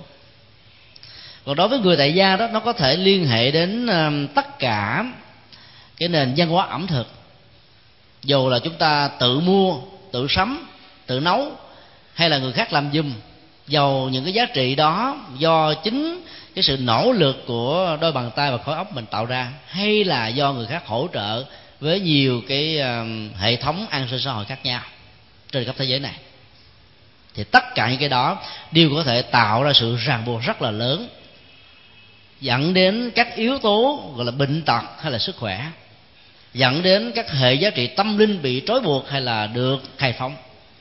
Trong ăn uống, chúng ta không chỉ đơn thuần là văn hóa ẩm thực mà đó là văn hóa tâm linh. Bởi vì cách thức chúng ta chọn món ăn, tiêu thụ những thực phẩm với những độc tố hay là giá trị sức khỏe cho thấy được rằng là mình có tài giác hay là không. Nhà phật nhấn mạnh cái này nhiều lắm. Và có lẽ chỉ có trong đạo phật mới có những học thuyết xem đời sống vật thực như là một cái à, chiêu kích văn hóa và tâm linh. Bởi vì chủ nghĩa hưởng thụ có thể dẫn đến sự chấp trước, dẫn đến những độc tố, dẫn đến sự hủy diệt về đời sống của con người và các loài động vật. Sàn tọa nói chung là những cái phương tiện liên hệ đến sinh hoạt, ngủ nghỉ, ngồi nằm của con người. Trước đây, đức phật quy định cho người xuất gia là những gốc cây. Sau này thì ngài cho thêm những cái tòa cụ để ngồi, rồi những cái tấm vải lót để nằm rồi về sau này khi định chế tăng đoàn được thiết lập đó có uh, tinh xá trúc lâm có những tinh xá khác á, thì ngài quy định mỗi người có một cái đơn. Sở gọi là cái đơn á, có nghĩa là nó là một cái giường dây nó gọi là thằng sàn. Giường dây bây giờ bên ấn độ vẫn còn sử dụng. Giống như cái võng nhưng mà cái võng thì nó nó bó buộc con người ở trong một cái thế rất là cong. Nằm lâu á có thể bị à, đau cột sống trong khi đó, cái giường dây đó là, nó là một cái mặt phẳng, mà thiết kế của nó giống như một cái mạng lưới đó, làm cho mình cảm thấy rất là thông thoáng trong một cái bối cảnh à, khí hậu rất là nóng nực của miền Bắc Ấn Độ. Và ngủ một người một mình ở trên một cái cái cái giường như vậy, nó không tạo ra sự chấp trước. Gọi là đơn là chỉ để ý thức cho người tu rằng chúng ta là những người đơn lẻ trong cuộc đời này. Không cần phải có một người bạn đời, một người bạn tình một người cùng mình sánh bước ở trên mọi nỗi khổ, niềm đau hay là an vui, hạnh phúc. Một mình cắt bước, một mình văn du. Hạ đông rồi lại xuân thu. Thế gian làm cảnh, thái hư làm nhà. Có được tâm nguyện đó đó, thì bỗng dưng là mình ở đâu, mình cũng cảm thấy rất là an lạc và thảnh thơi.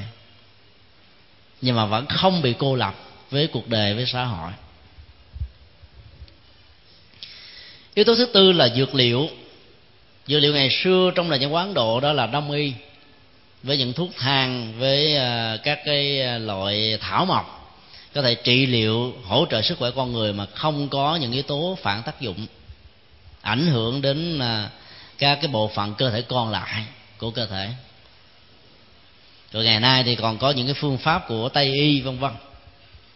Thì bốn giá trị về vật chất này là một trong những cái mồi rất là lớn đối với con người nhưng mà khi con người đạt được cái trình độ về khoa học kỹ thuật á thì cái nhu cầu về ăn mặc về uh, thực phẩm rồi về uh, phương tiện sinh hoạt cũng như là dược liệu đó nó không dừng lại chỗ đó mà nó đòi hỏi những cái giá trị cao hơn đó và làm cho bản ngã con người bắt đầu được mở ra được vướng víu và do đó tạo ra những sự rắc rối đó là địa vị chức tước danh vọng thậm chí là trong giáo hội là những cái giáo phẩm khác nhau. Đi bám vào cái đó cũng đều là những cái hệ giá trị thế tục. Còn mình nghĩ rằng mình dấn thân vào trong giáo hội để có cơ hội gánh vác các phật sự đóng góp cho cuộc đời, thì tâm con người đã buông trong lúc con người dấn thân. Rồi nghĩ rằng là mình có thêm một cái chức tước, thì lúc đó càng trói buộc mình. Thì còn nỗi khổ, niềm đau nó có thể gia tăng hay nói cách khác là chúng ta bỏ đi rất nhiều thứ để được những giá trị của thế tục. Thì quả là một sự lỗ lã lớn lắm. Khi mà chúng ta thiết lập được ừ, hai hệ giá trị tâm linh và vật chất, thì bỗng nhiên con người phải đặt ra trong một cái tình huống là chọn một đường hay để để cả hai bị trôi qua. Con đường và sự lựa chọn đó ừ, nó làm cho con người khác nhau với những hệ giá trị và sự đóng góp của người đó đức phật nêu ra bốn tình huống về à, yếu tố môi trường và tâm linh với những sự lựa chọn khác nhau. Tình huống một đó, đó là có những môi trường chẳng hạn như là rừng cây làng xóm quốc gia hay là nơi thị tứ vân vân giúp cho con người hành giả đạt được những giá trị tâm linh vừa nêu. Và bên cạnh đó có được thêm sự tứ sự cúng dường của đàn nào thí chủ thì đây là cái tiêu chí lớn nhất, quan trọng nhất mà tất cả những người xuất gia cần phải hướng về. Lúc đó ngài nói một câu giàu cho có nghịch cảnh giàu cho bị xua đuổi giàu cho bị rất nhiều sự thử thách, chúng ta cũng phải quyết chí không bao giờ rời khỏi chỗ đó nửa bước. Nghĩa là khi mình tìm được một môi trường tâm linh tốt, phát huy được chánh niệm thiết lập được sự định tĩnh của tâm, có thêm được những yếu tố để giảm thiểu đời sống phiền não, nghiệp chướng. Và mình có thể đạt được những giá trị thì tâm linh chứng đắc của những bậc thánh. Thì chắc chắn rằng đây là cái yếu tố quan trọng mà những người xuất gia cần phải hướng về. Nó đã cho thấy được con người xuất gia dấn thân không phải là tìm một cái chức một cái tước, một cái địa vị trong nhà chùa là ẩn dương nương phật hay là mong sự cung kính cúng dường của đàn na thế chủ? Mà yếu tố tâm linh đó mới là cái thước đo quan trọng nhất. Cái tình huống thứ hai đức phật nói, nếu như chúng ta không đạt được những giá trị tâm linh mà cũng không đạt được những giá trị vật chất, cả hai đều không có mặt. Thì lúc đó đó, chúng ta phải ý thức một cách rất là rõ ràng, đây không phải là mục đích của người tu. Môi trường này không có thể làm chúng ta được trưởng thành các giá trị mà chúng ta đạt được có thể về vật chất đó, hay là về những giá trị um, thông thường của thế tục đó, nó không xứng đáng để chúng ta bám víu và hướng về. Thì lúc đó ngài khuyên chúng ta là hãy từ bỏ nơi đó một cách tức khắc dù là ban ngày hay là ban đêm. Lời khuyên này cho phép chúng ta suy luận ra là đức phật đã khuyến khích một cái chủ nghĩa vượt biên tâm linh nó khác rất là nhiều với cái chủ nghĩa vượt biên chính trị và kinh tế. Vượt biên kinh tế là một cái loại vượt biên tìm kiếm à, một mảnh đất hứa mới. Nơi đó phương tiện đời sống vật chất tốt đẹp hơn nơi mà mình đã được sanh ra, với nhiều kỷ niệm rất là đẹp. Tìm kiếm giá trị vật chất mà bỏ quê hương ra đi đó, thì rõ ràng cái đó đó nhà phật không khuyến khích. Tìm kiếm những giá trị à, tự do về chủ nghĩa đó, mà bỏ quyền ra đi đức phật nói cũng chưa phải là việc làm của một bậc ừ, được gọi là tuệ giác. Mà phải đặt lên giá trị là nếu như cái nơi một quốc gia một cộng đồng hay là một cái chỗ nào đó mà chúng ta sinh hoạt cư trú không phát triển được những giá trị tâm linh thì chúng ta phải vượt biên thôi.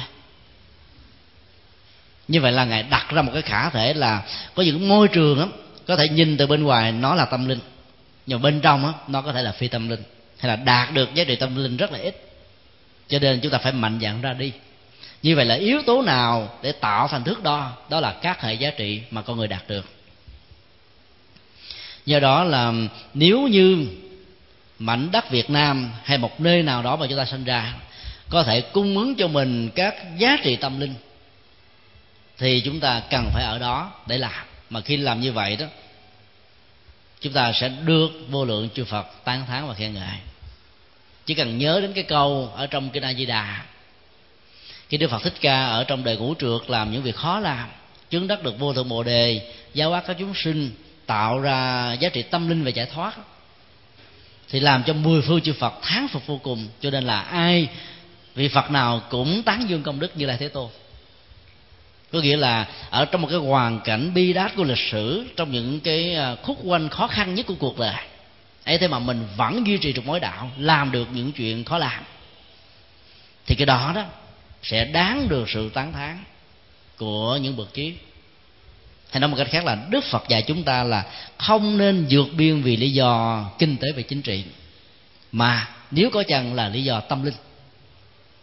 Và lý do tâm linh này chúng ta thấy là đã từng có một đường tăng, vượt biên tâm linh từ trung quốc sang ấn độ để học về phật pháp sau đó trở về phiên dịch đại tạng kinh ra chữ trung quốc và đã mang lại cho một cái nền dân học trung hoa thêm mấy chục ngàn từ mới với những cái giá trị tâm linh rất là mới.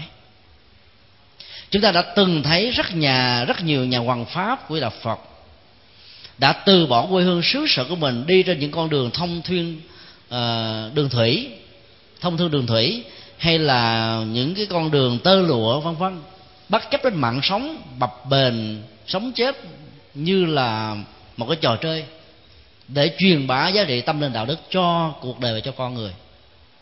Cái vượt biên tâm linh đó là một cái vượt biên rất là đáng tán thán bởi vì nó đặt chân trên những cái hệ giá trị mang lại cho cuộc đời. Và dĩ nhiên là có được vượt biên tâm linh của nhà Phật rất là khác với cái con đường hoàng hoàng truyền của các tôn giáo nhất thần ở phương Tây. Đó là đi kèm, đi song hành núp dưới bóng, núp dưới dù che của chủ nghĩa xâm lược thực dân. Hai con đường này khác nhau rất là xa và mang lại hai giá trị chọn lựa và giá trị trong đời sống thực tế rất là khác cho nên là nhà phật đã khuyến khích nếu như một môi trường nào đó, một quốc gia nào đó không có thể làm cho chúng ta lớn mạnh về tâm linh, chúng ta được quyền vượt biên mà vẫn không bị xem là phản quốc, không bị xem là phản động vì nó là một nhu cầu.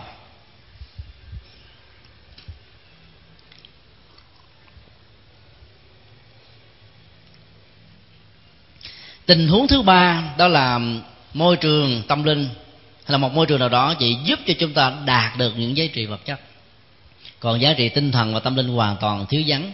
Thì Đức Phật khuyên là trong tình huống này chúng ta phải ý thức rất là rõ, đó không phải là tiêu chí và mục đích của người xuất gia.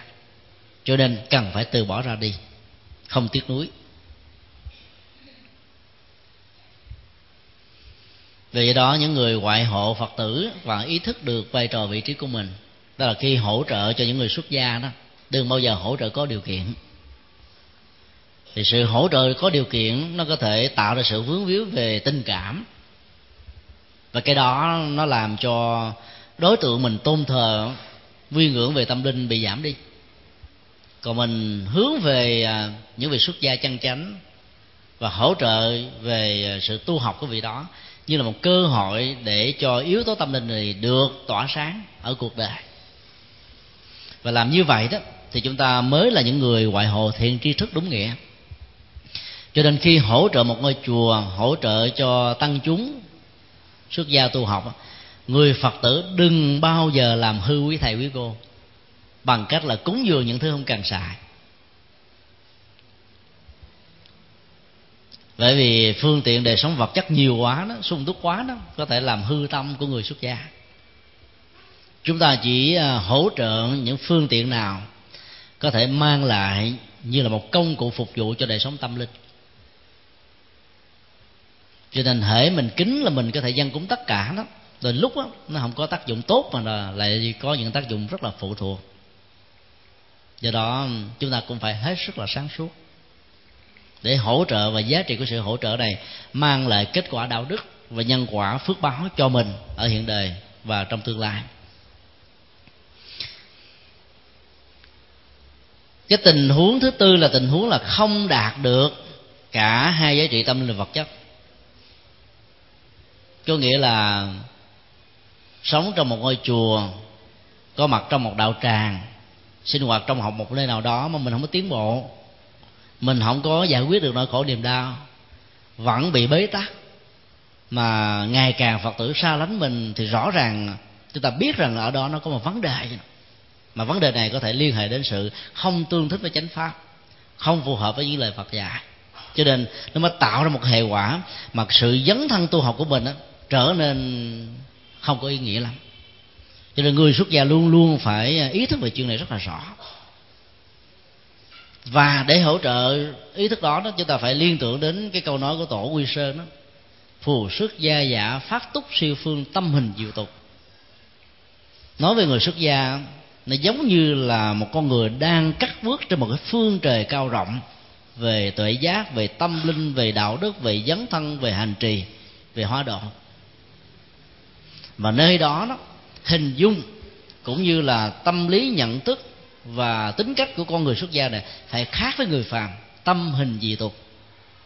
Tất cả cái đó đó là những tiêu chí để đặt ra cho chúng ta phải nhớ tưởng mà người phật tử khi hỗ trợ phải làm sao cho cái người mình hỗ trợ đạt được những giá trị vừa nêu. Thì cả thầy lẫn trò đều được lợi lạc, ăn vui. Còn bằng không, nó tạo ra những vướng víu không cần thiết và cả hai đều mất đi các hệ giá trị tốt như vậy là khi chúng ta thấy được các yếu tố tác động từ môi trường tạo ra một cái hệ quả tâm linh, và tâm linh chỉ có thể phát triển trong những môi trường thuận lợi, dù là nghịch cảnh hay thuận cảnh nào đó, chúng ta không thể nào ỷ lại. Và đức phật đã nói rằng là cho đến lúc nào chúng ta đạt được thánh quả la hán thì chúng ta mới cảm thấy rằng mình được an ổn tuyệt đối còn nếu chưa đạt được trình độ này đó, thì đừng bao giờ ỷ lại bởi vì sự ý lại đó có thể làm cho mình bị quạt ngã và hao tổn đời sống tâm linh rất là lớn. Chúng ta nhớ một điều rất là rõ là khi xá lợi phất và một kiền liên hiểu được đạo lý duyên khể của đức phật thông qua một bài kệ và đã từ đó tâm được khai sáng, muốn đóng góp dấn thân vào cuộc đời này mang lại an vui hạnh phúc cho người khác, đã trở về từ giả vị thầy bà la môn của mình. Lúc đó đó, vị thầy rất là đau đau xót dữ lắm biết rằng là mình sẽ vĩnh viễn mất đi hai vị cao thủ về đời sống tinh thần của dòng họ bà la môn. Và ông đã phải đưa ra một cái sự lựa chọn bằng à, một sự mời gọi rất là lớn, đó là hai con hãy ở lại đây, ta sẽ giao lại cho hai vị cái gia tài tâm linh để lãnh đạo tất cả tăng chúng bà la môn trong sự tu tập hướng dẫn tâm linh của ta. Và cả hai đều trả lời chung một giải đáp, đó là bạch thầy chúng con đi theo thầy không phải để có được cái ngài mà lãnh đạo những người đồng tu. Để có được một cái vai trò vị trí xã hội ở trong một ngôi chùa, ở trong một cái cái đền bà la môn. Mà chúng con đến với thầy là để tìm những giá trị tâm linh và con đường của hạnh phúc, để truyền chất liệu đó cho những người khác.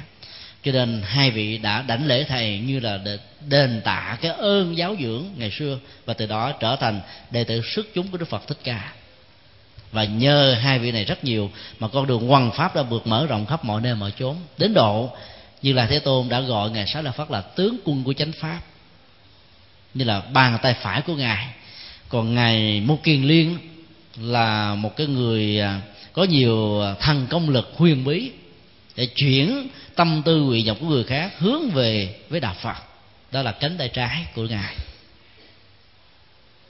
Thấy được sự từ bỏ những môi trường mà đôi lúc nó có những ưu đãi ưu quyền đặc lệ rất là lớn về vai trò vị trí xã hội trong một cái cộng đồng tu của ngài xá lợi pháp và Bồ kỳ liên cho phép chúng ta phải có một tin tin rằng những sự từ bỏ đôi lúc không phải là mất mát mà nó tạo ra một cái hệ quả là đạt được những cái lớn hơn quan trọng hơn.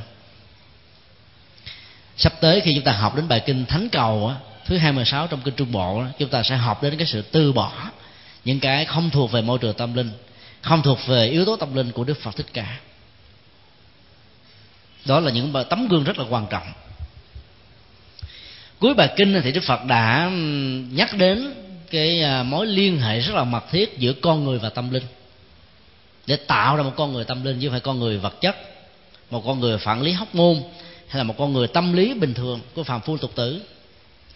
Yếu tố tâm linh của một con người tâm linh đó đã làm cho con người đó trở thành thánh như vậy là theo nhà phật á, giá trị của tính cách thánh không nằm ở chỗ phong tước của người phạm mà nằm ở cái quy trình chuyển hóa đời sống đạo đức của người đó.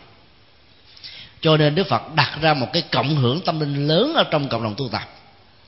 Khi mình có mặt ở trong một ngôi chùa với những người bạn đồng tu hay là mình có mặt ở trong một cái đạo tràng tu tập với những người pháp hữu với nhau mà phiền não bắt đầu gia tăng sự khó chịu bắt đầu xuất hiện các yếu tố tâm lý tiêu cực bắt đầu có mặt. Thì chúng ta biết rằng là cái ảnh hưởng tiêu cực của cái cái từ trường tâm linh của những người này đang bị thấp kém đang bị sa sút, đã ảnh hưởng xấu đến mình. Lúc đó, đức phật khuyên là cần phải từ bỏ những con người như vậy, đừng tiếc nuối. Dĩ nhiên là chúng ta không từ bỏ như là một cái cái phản kháng, một cái đối lực, mà chúng ta từ bỏ để tìm kiếm những giá trị tinh thần, rồi sau đó trở về để hóa độ lại những người này. Đức phật thích ca đã từng làm chuyện đó. Ngài đã phải từ bỏ hai vị thầy của mình, đó là alala và uddaka bởi vì biết rằng là khi mình thừa nhận yếu tố ờ, không vô biên xứ và phi tưởng phi tưởng xứ là hai giá trị an lạc cuối cùng, thì lúc bấy giờ ngài không bao giờ tiến xa trên con đường tâm linh cho nên ngài phải từ bỏ. Nhưng mà lòng kính trọng thầy vẫn còn. Cho nên sau khi giác ngộ vô thượng bồ đề, ngài đã quan sát để tìm độ là hai người thầy khai tâm. Nhưng rất là không may, họ đã qua đời bảy ngày trước khi ngài thành đạo. Cái nguồn tâm linh của đạo phật nó có thể đặt trên những cái giá trị là uống nước nhán nguồn. Cho nghĩa là người học trò có thể có chiều cái tâm linh hơn vị thầy nếu như cái năng lực thực tập, con đường hành trì của người đó đúng phương pháp duy nhất chuyện đó là chuyện có thể xảy ra. Hoặc là thầy trẻ mà đệ tử là già như là tinh thần của kinh pháp hoa nêu ra là những điều có thể có thật. Và nó là một sự thật. Để bởi vì cái giá trị của chiều kích tâm linh lệ thuộc cái năng lực chuyển hóa tâm, chứ không phải nó lệ thuộc vào yếu tố thời gian mà người đó có mặt trên cuộc đời này trải qua một cái tiến trình sanh tử dài đằng đẳng cho nên đôi lúc đó, dựa vào cái năm tháng sanh có mặt trên cuộc đời chúng ta có thể nói đây là người lớn tuổi đây là người nhỏ tuổi đây là người à, sồn sồn vân vân. Nhưng mà theo tiến trình nhân quả của luân hồi đó ai cũng có vô số ngàn tuổi. Cái điều mình không nhớ hết thôi. Người chết trước thì sanh ra trước người chết sau sanh ra sau rồi cứ tiến trình sanh ra, rồi lớn lên chết, rồi ranh ra lớn lên chết, cứ như vậy trải qua. Nên tuổi chúng ta được chắc chồng theo cái tiến trình của sanh tử với nhiều điều đề và kiếp. Và trong cái khuynh hướng này, đức phật đặt ra chúng ta cũng bốn bốn cái cái tình huống để chúng ta lựa chọn.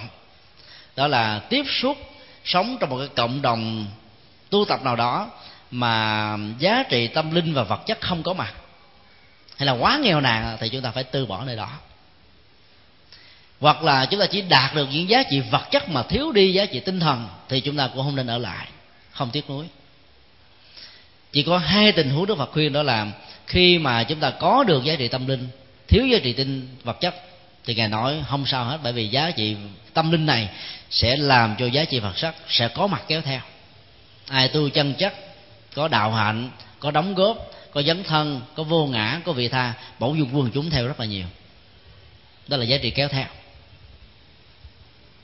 Và nó sẽ mở ra một cái khuynh hướng thứ tư, cái tình huống thứ tư, đó là khi chúng ta tu đúng phương pháp, có được giá trị tâm linh, trong một cái môi trường mà những người bạn đồng tu cũng kiều có khuynh hướng tương tự như vậy, thì lúc đó giá trị gia tăng về tâm linh và giá trị gia tăng về sự cung kính cúng dường là những điều không thể nào không có được đặt ra như vậy để chúng ta thấy được rằng lắm là cái yếu tố thân cận, bạn bè trong giao tế ảnh hưởng đến cá tính và hạnh phúc của con người lớn lắm. Tổ quy sơn đã dạy thông qua một cái ờ, ảnh dụ rất là hay. Thân cận thiện hữu như dụ lộ trung hành, tuy bất thấp y thời thời hữu nhuận. Sự gần gũi tiếp xúc của chúng ta với những người bạn đồng tu tốt đẹp về đạo đức và tâm linh đó giống như tình huống chúng ta đang cắt từng bước đi ở trong một cái bầu trời mà sương mai đang rơi xuống. Mặc dù mình không thấy được hình thù của giọt sương ấy thế mà cứ từng giờ phút trôi qua đó cái sự thấm lạnh đó, nó đã xâm nhập vào trong những cái lớp áo và đi vào trong từng làn da và thớp thịt của chúng ta. Hồi nào không hay? Đến lúc chúng ta rờ lại thấy rằng là áo mình đã đẫm ướt hết rồi. Còn gần những người bạn xấu đó thì được tổ quy sơn sánh ví giống như là chúng ta đi vào trong một cái hàng cá, vào cái chợ cá. Lần đầu tiên chúng ta nghe mùi tanh của nó, đến độ chấp nhận không được. Nhưng mà khi mình là một người bạn hàng, bán cá rồi đó, thì cái mùi tanh đó với mình là một à. Cho nên mình không còn thấy sự khác biệt. Người ăn chay lâu dài ăn chay một cách nghiêm túc, thì những cái đũa và chén muỗng của người ăn mặn mang tới là họ có thể đánh được cái mùi hôi của thịt cá. Còn người ăn cá thịt lâu ngày, thấy cái đó là cái mùi bình thường, không có hôi tanh gì cả. Như vậy là sự thân cận gần gũi nó tạo ra một cái hệ nghiệp lực của thói quen. Hệ nghiệp lực của thói quen này nó tạo ra một cái khuynh hướng dấn thân và có mặt trong cuộc đời với những cái chức nghiệp, với những cái à, sự lựa chọn với các ý thức hệ khác nhau, tạo ra khổ đau hay là hạnh phúc khác nhau. Đó là những lý do tại sao chúng ta thấy có nhiều người biết rằng mình sai mà mình không sửa được. Cái thói quen đó được lặp đi lặp lại giống như sông hơi. Nó quen rồi bỏ bỏ không được. Tập khí, tức là lặp đi lặp lại nhiều lần. Do đó, cái môi trường sinh hoạt đó ảnh hưởng đến con người thì con người giao tế cũng ảnh hưởng đến tâm linh rất là lớn thấy được như vậy chúng ta cần phải có những người bạn làm. Có thật là nhiều thiện ngũ tri thức. Chứ còn có những người bạn toàn là kể những cái chuyện buồn những nỗi khổ những niềm đau thì chúng ta vô tình là phải nạp vào. Hay chúng ta đang chu dọc cái não trạng của con người mình nhiều lắm. Do đó khi làm bạn với người khác á, đừng cứ cung ứng những cái chất liệu đó cho người kia chất liệu tiêu cực cho người kia. Bởi vì lúc đó chúng ta sẽ làm cho người đó đang bị đốt cháy đang bị chim đắm đang bị khổ đau. Phải làm thế nào để à, cho con người của mình tỏ ra một cái vùng từ trường rất là tích cực, rất là nhẹ nhàng, rất là thảnh thơi. Sự ảnh hưởng đó đó có thể à, tạo ra một cái khuynh hướng mà chúng ta có thể nghĩ như thế này. Đó là nó có thể tạo ra những phó bản, tức là những bản sao, copy từ một cái hạnh lành hay là từ một cái nết xấu của những người đồng tu, của những người có mặt, của những người thân cận với chúng ta. Phó bản này là một cái kết quả tất yếu khi mà con người của mình chưa có được những giá trị tâm linh, hay là chưa có những lập trường tâm linh, hay là chưa có những con đường tâm linh với những giá trị chuyển hóa, thì chúng ta sẽ trở thành một người khác. Như vậy chúng ta có thể định nghĩa con người là một phần mà vị trí xã hội, môi trường sinh thái, cuộc sống và đối tượng giao tế đã tạo ra. Nói như vậy không có gì là quá đáng. Vì cái học thuyết duyên khởi đặt con người trong một sự lựa chọn lớn lắm với những cái cộng hưởng tác động qua lại. Rất là đa chiều và phức tạp. Và dĩ nhiên có những cái tình huống nó tạo ra một cái kháng bản. Nếu như môi trường tâm linh trong tâm của mình lớn, sống trong một cái cộng đồng tu tập với những người mà giá trị tâm linh rất là thấp chúng ta tạo ra một cái kháng bản đó là chúng ta không trở thành họ, mà ngược lại, mình trở thành một cái vùng tỏa sáng để ảnh hưởng tích cực đến người kia. Và dựa theo cái công thức này đó, thì chúng ta có thể đặt lại vấn đề cái câu nói của dân gian Việt Nam đó là gần mực thì đen, gần đèn thì sáng. Câu này dường như là một cái chân lý hơi cực đoan, ở chỗ là chỉ có những cái tác dụng tiêu cực nơi môi trường hoàn cảnh một con người tiêu cực ảnh hưởng đến mình, mà không thấy được những yếu tố ngược lại tức là có những con người tạo ra cái kháng bản đối lập với cái môi trường tâm linh mà những người cộng hữu, những người đang có mặt ở đó có thể ảnh hưởng đến mình. Mà thấy được điều này rồi thì chúng ta mới có bản lĩnh để dấn thân như các vị bồ tát.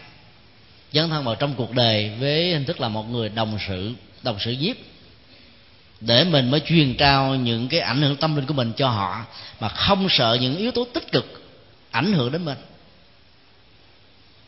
cái quy trình của nhân quả là một cái quy trình tương tác. Cái nào mạnh á, thì tạo ra ảnh hưởng. Cái nào yếu thì bị phủ trùm bởi ảnh hưởng của cái khác. Thấy được điều này thì bỗng dưng mình có có tinh thần dẫn thân nhiều hơn. Và do đó chúng ta không bao giờ sợ. Khi làm được điều đó thì chúng ta tạo ra một cái giá trị khai phóng lớn lắm. Tinh thần dấn thân rất là tích cực. Chúng ta biết rằng bạn của mình đang thấp kém người thân của mình đang bị uh, thua thiệt về đời sống tinh thần hay là đang bị thối thắt về đời sống đạo đức? Chúng ta hướng về chúng ta nâng đỡ chúng ta sắp tấn chúng ta khích lệ để cho người kia mạnh dạng dùng cả đôi bàn tay của hành trì của mình nâng mình lên từ cái nỗi khổ và niềm đau. Do đó học theo giờ Phật rồi đó thì chúng ta bỗng dưng có những cái giá trị rất là tích cực. Nói tóm lại là bài học ngày hôm nay với uh, kinh khu rừng Đức Phật đã dạy chúng ta ít nhất là ba vấn đề cần phải lưu tâm. Thứ nhất, trú xứ tức là môi trường hoàn cảnh và thân cần xứ là đối tượng giao tế đã quyết định đến giá trị của con đường, đã quyết định đến nội dung của tâm linh, đã quyết định đến cái yếu tố hình thành ra con người của hành giả với nhiều cái cấp độ và hệ giá trị khác nhau. Do đó, con người hành giả cần phải có sự chọn lựa rất là cân nhắc.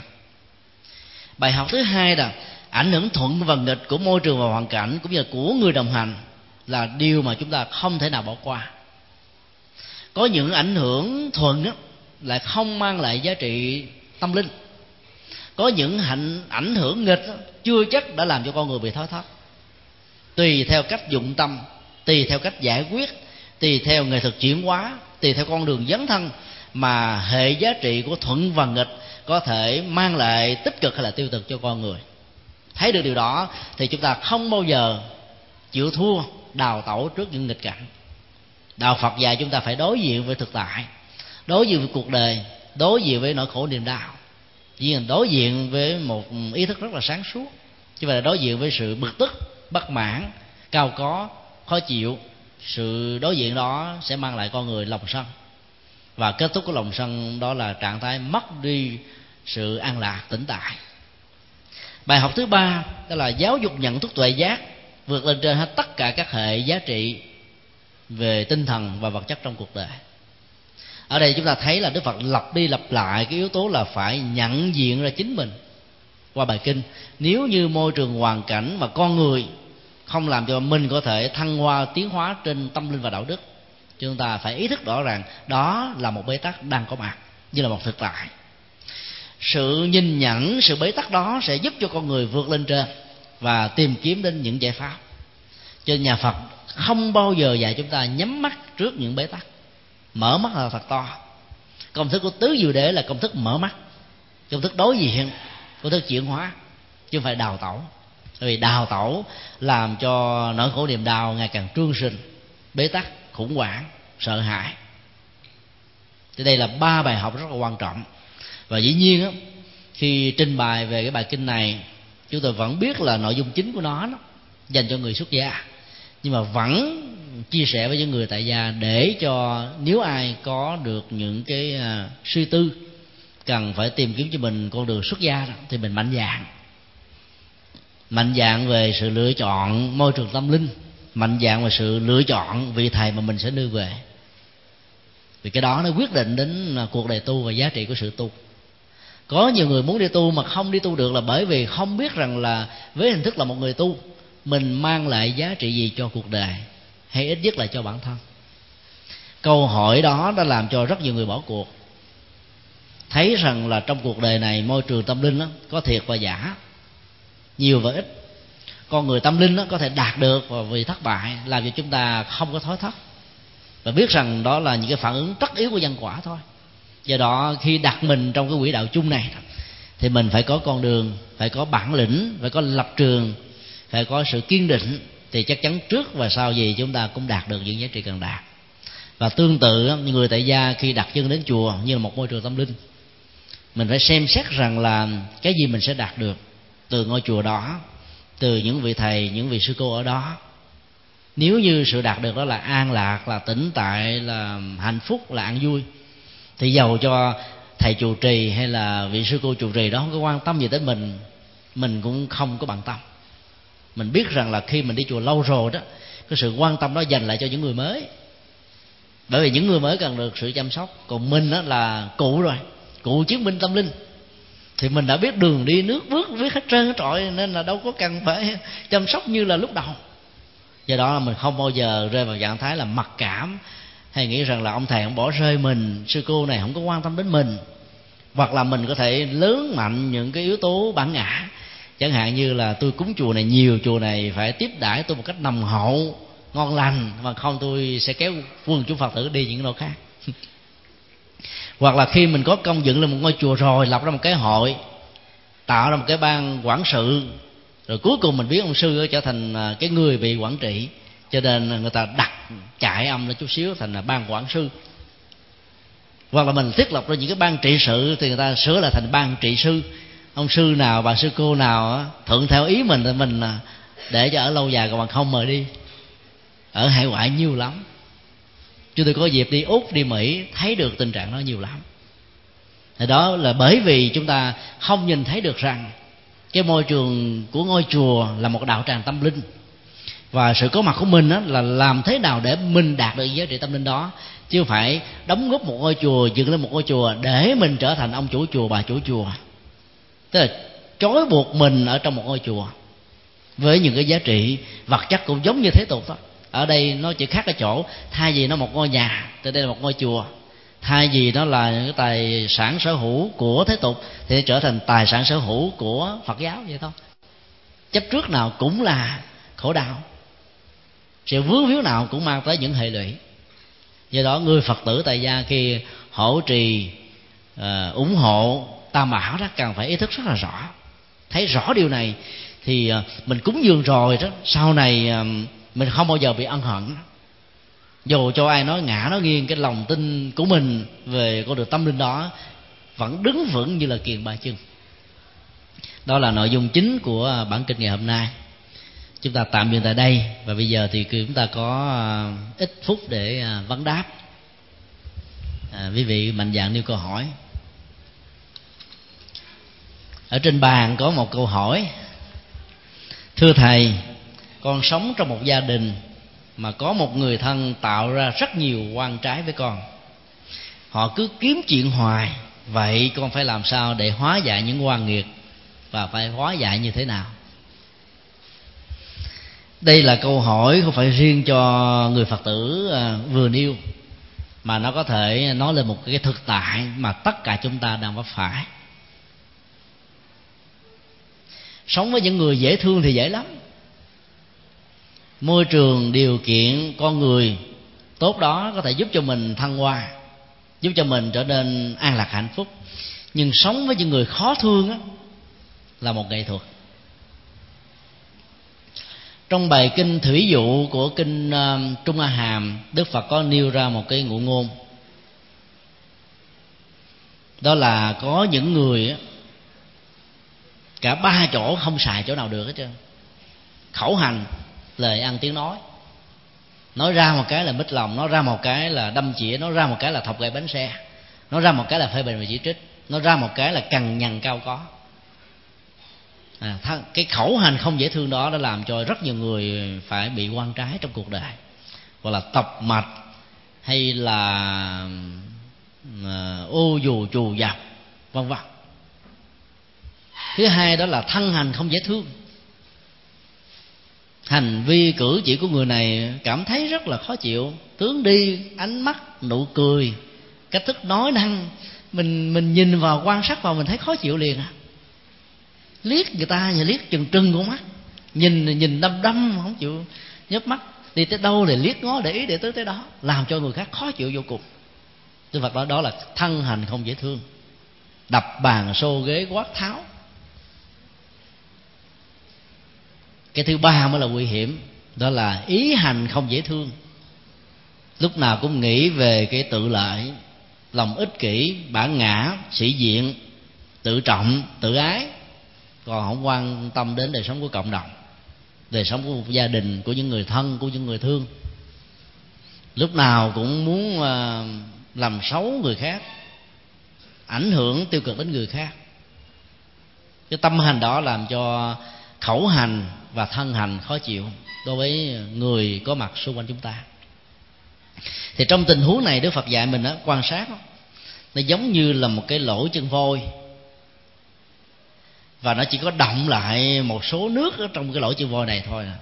trong lơi chân voi đó đó, nó có bèo nè, nó có những cái màng nè, nó có những chất phèn nè.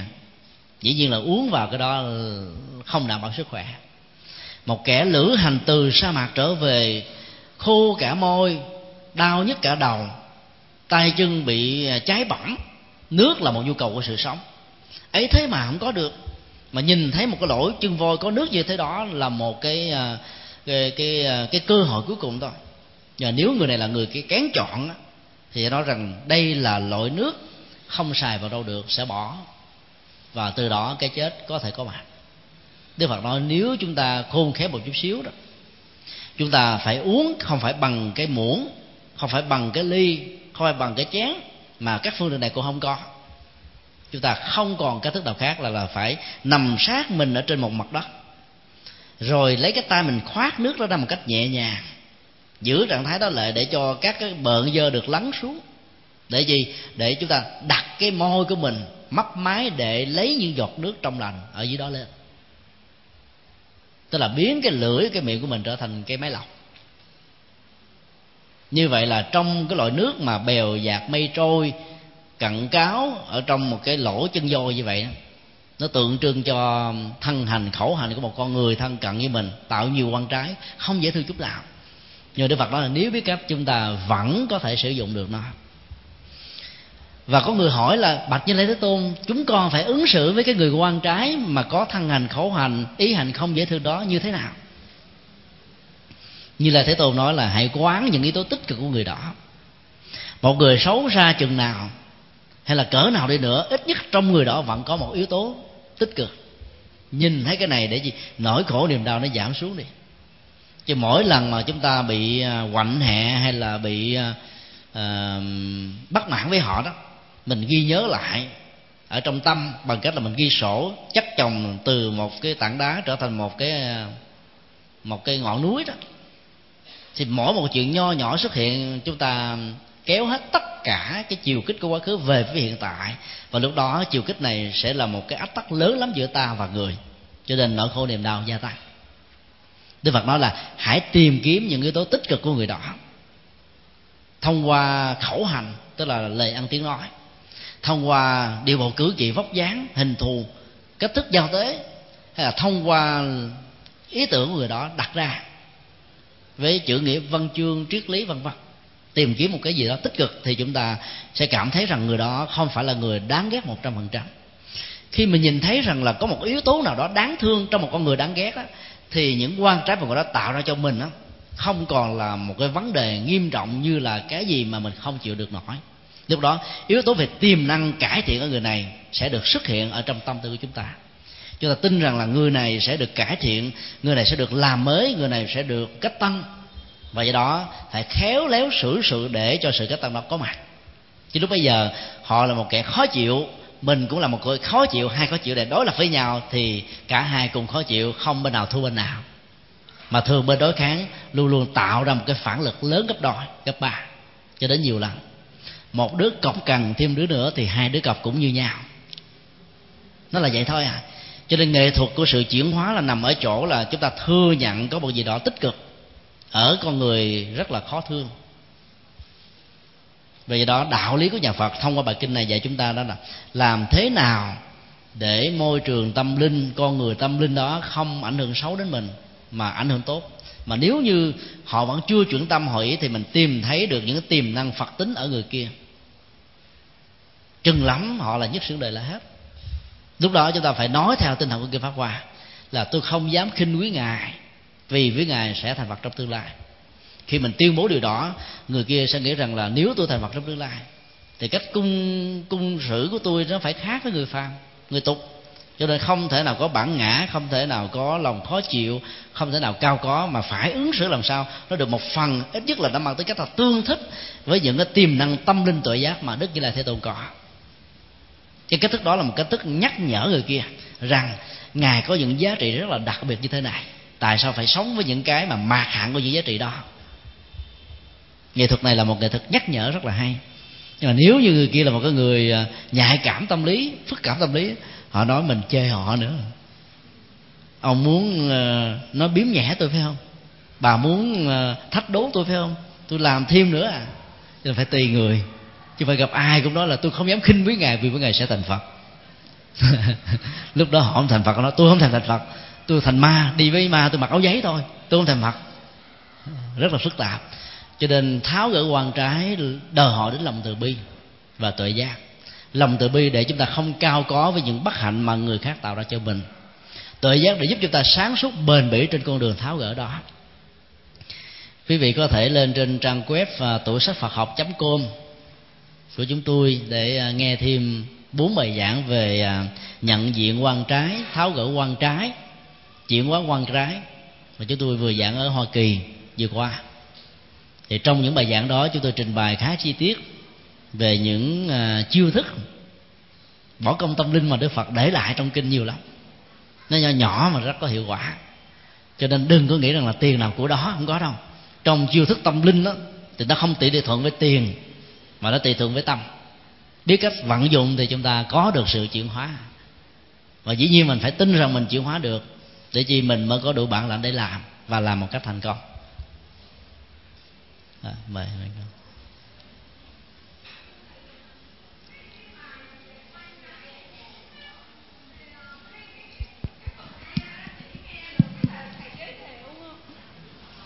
con chỉ nghe được cái lời thầy giới thiệu là là ừ, tại ngôi chùa đó trước kia thầy giảng về an lạc. Bây giờ thì tại sao thầy nói đến sự oan trái? Xong rồi họ không nghe được nữa. Dạ. Chỉ nghe phần b à, được thầy thôi. cảm ơn. Thầy thầy sẽ kiểm tra lại. Với lại um, cũng có một số bài ở dưới con cũng bị nghe được một có một, một phần nhỏ thôi. À, nếu nếu vậy không phải là à, cái à, cái file à, âm thanh đó đâu.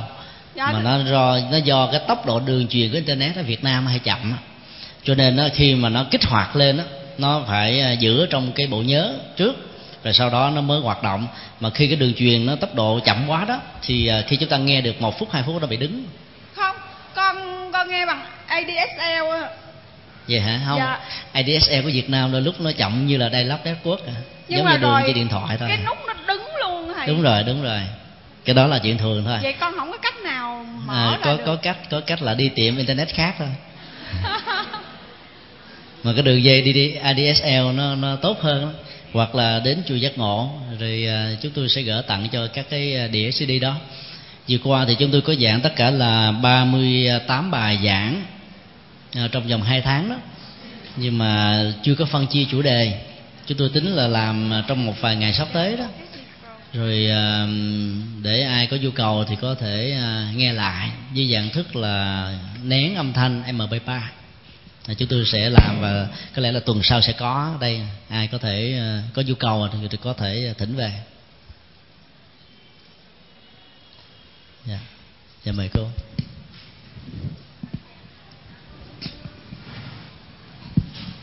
Ở vấn đề hồi nãy thầy nói trong cái dạng cái phần của kêu là, không nói quên.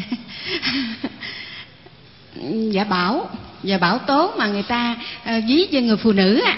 À, con có đọc ở trong cái trang một trang ở trong cái về à, thời tiết á có một cái ờ, tờ báo. Cái vị đó là sáng lập thì con quên đi họ dí dỏm thôi. Bởi vì họ nói cái người phụ nữ khi mà giận lên rồi đùng đùng đùng đùng đùng nhá rồi nó tan mất đi. Đại khái là thứ nhất. Đến thứ hai đó rồi à, cho nên vì đó mà mà trong cái hệ thống của, hình như là ở Mỹ á dạ. Rồi họ họ họ dùng cái cái cái, những cái tên thường thường là của phụ nữ không? Đấy, thứ nhất. Thứ hai nữa là thầy nó ở trên đông phương á, về ở trong đông phương thì cái người à, tại sao cái người đông phương, người tây phương họ trở về à, đông phương mình? Thì con thấy á ờ, về tâm linh, thì con thấy à, như chúng ta ở trong cái về trong tất phần đông, trong cái nghiên cứu thì cũng như cái người tây phương á thì họ họ ở ở ở mặt xứ mặt trời lặn thì họ nhìn phương tây qua cái lịch qua họ họ lấy cái ngày á là dương lịch vậy qua theo cái cái sự vòng quay của mặt trời. Còn cái người à, à, đông, người đông phương mình ở mặt trời thì lại nhìn theo mặt trăng thành ra do đó nó hai cái nó đi làm như là có cái cái tương đối là nó quân bình. Dạ, theo con hiểu nha. Ai gì đà phật xin phép dạ, thì dạ. đó là một trong những cái cách nhìn dạ. rất là hay dạ mời bác à, kính bạch thầy à, qua cái lời giảng của thầy thì chúng con cũng xin phép là à, tin tưởng đến à, cái địa dư của Việt Nam mình thì có miền Bắc, miền Trung và miền Nam. Thì cái miền Bắc với miền Trung cái đời, cái đời sống nó cực lắm, nó chịu nhiều ảnh hưởng thiên tai cũng như vật chất rất là thiếu thốn. Vì có phải thế chăng? Cho nên thường những các văn nhân, các thi sĩ, các danh nhân thường có ở miền trung và miền bắc. Còn việt nam thì thế này, tọa hưởng một cái sự an nhàn, cánh đồng thẳng cánh cò bay. Cho nên nói như vậy như là không phải là đề cao hai miền kia, nhưng mà quả thực miền nam cũng có nhân tài, nhưng mà thường tụ hội về miền trung và miền bắc thế bây giờ kính bạch thầy còn cái điều mà à, phật dạy rằng là không nên nằm ở mãi một gốc cây trong hai ngày liền hay ba ngày liền thì cái đó là để dẹp cái tâm luyến ái. Cái cái con người tu là phải phải bỏ cái cái sự cái, cái sự luyến ái để đi nó thế còn uh, từ, từ bạch thầy thì à, nhân cái dịp con cũng muốn xin kể một cái câu chuyện là cái ảnh hưởng nó môi trường. Con được một người bạn kể một cái câu chuyện như thế này. Là có một một ờ, anh ta thì ở dưới tỉnh, nhà rộng. Thì hôm đó vào cái buổi chợ chiều, đại khái như hôm nay, trời mưa, thì có mấy bà bán cá không không về, nhà xa không về được. Mới xin nói với má anh ta cho vào ngủ tá túc một tối. Thì bà cụ sẵn lòng. Thế mời vào trong nhà thì cái gánh để cá, cứ xin để nhà dưới. Mời các bà lên nhà trên, có nềm ấm chậm êm mà nằm nghỉ cho nó sạch sẽ hơn. Nhưng mà các bà bảo, khó ngủ quá. Thế là sau nó sau, tôi, chúng tôi cả ngày quần quật mà khó ngủ. Thế các bà đòi xuống nhà dưới, nằm gần cái gánh cá, mặc dầu cá đã hết rồi nhưng mà còn cái mùi tanh, các bà dễ ngủ hơn. Phải chăng đó là cái ảnh hưởng môi trường chúng con xin hết ạ. À dĩ nhiên à, chúng ta thấy là cái ảnh hưởng môi trường á nó phải là tuyệt đối. Sự tuyệt đối trong nhà phật được quan niệm như là tính tương đối của vấn đề đó. Tức là tương đối là sự tuyệt đối vốn có. Có những hoàn cảnh môi trường à, khắc nghiệt á, làm cho con người trưởng thành lớn hơn thành công hơn. Chẳng hạn như là sự khổ cực của miền trung làm cho phần lớn các dân cư ở vùng này trở thành những nhà chính trị lỗi lạc và những nhà thành công trong nhiều lĩnh vực.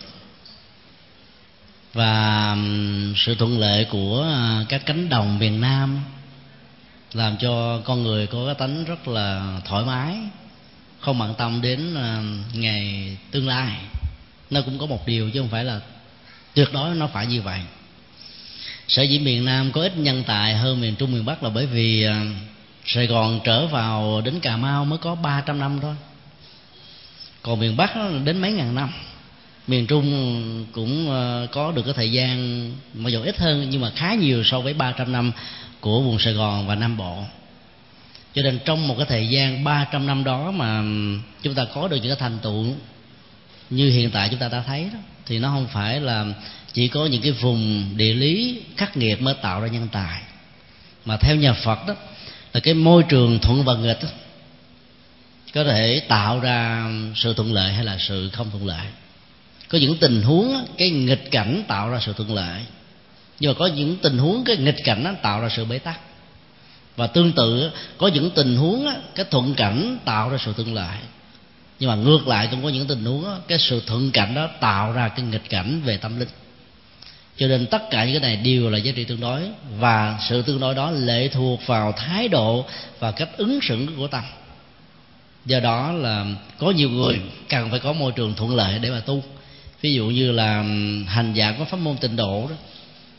Thì lại nương vào cái câu ờ, hồi hướng ở ờ, trong các thi thức tụng niệm đó bắt thối bồ tát phi bạn lữ tức là mình ờ, mang quan niệm rằng sanh về cảnh giới đó đó mình được đảm bảo ăn chắc mặt bền là bởi vì có rất nhiều bạn bè của mình là các vị bồ tát cao thượng.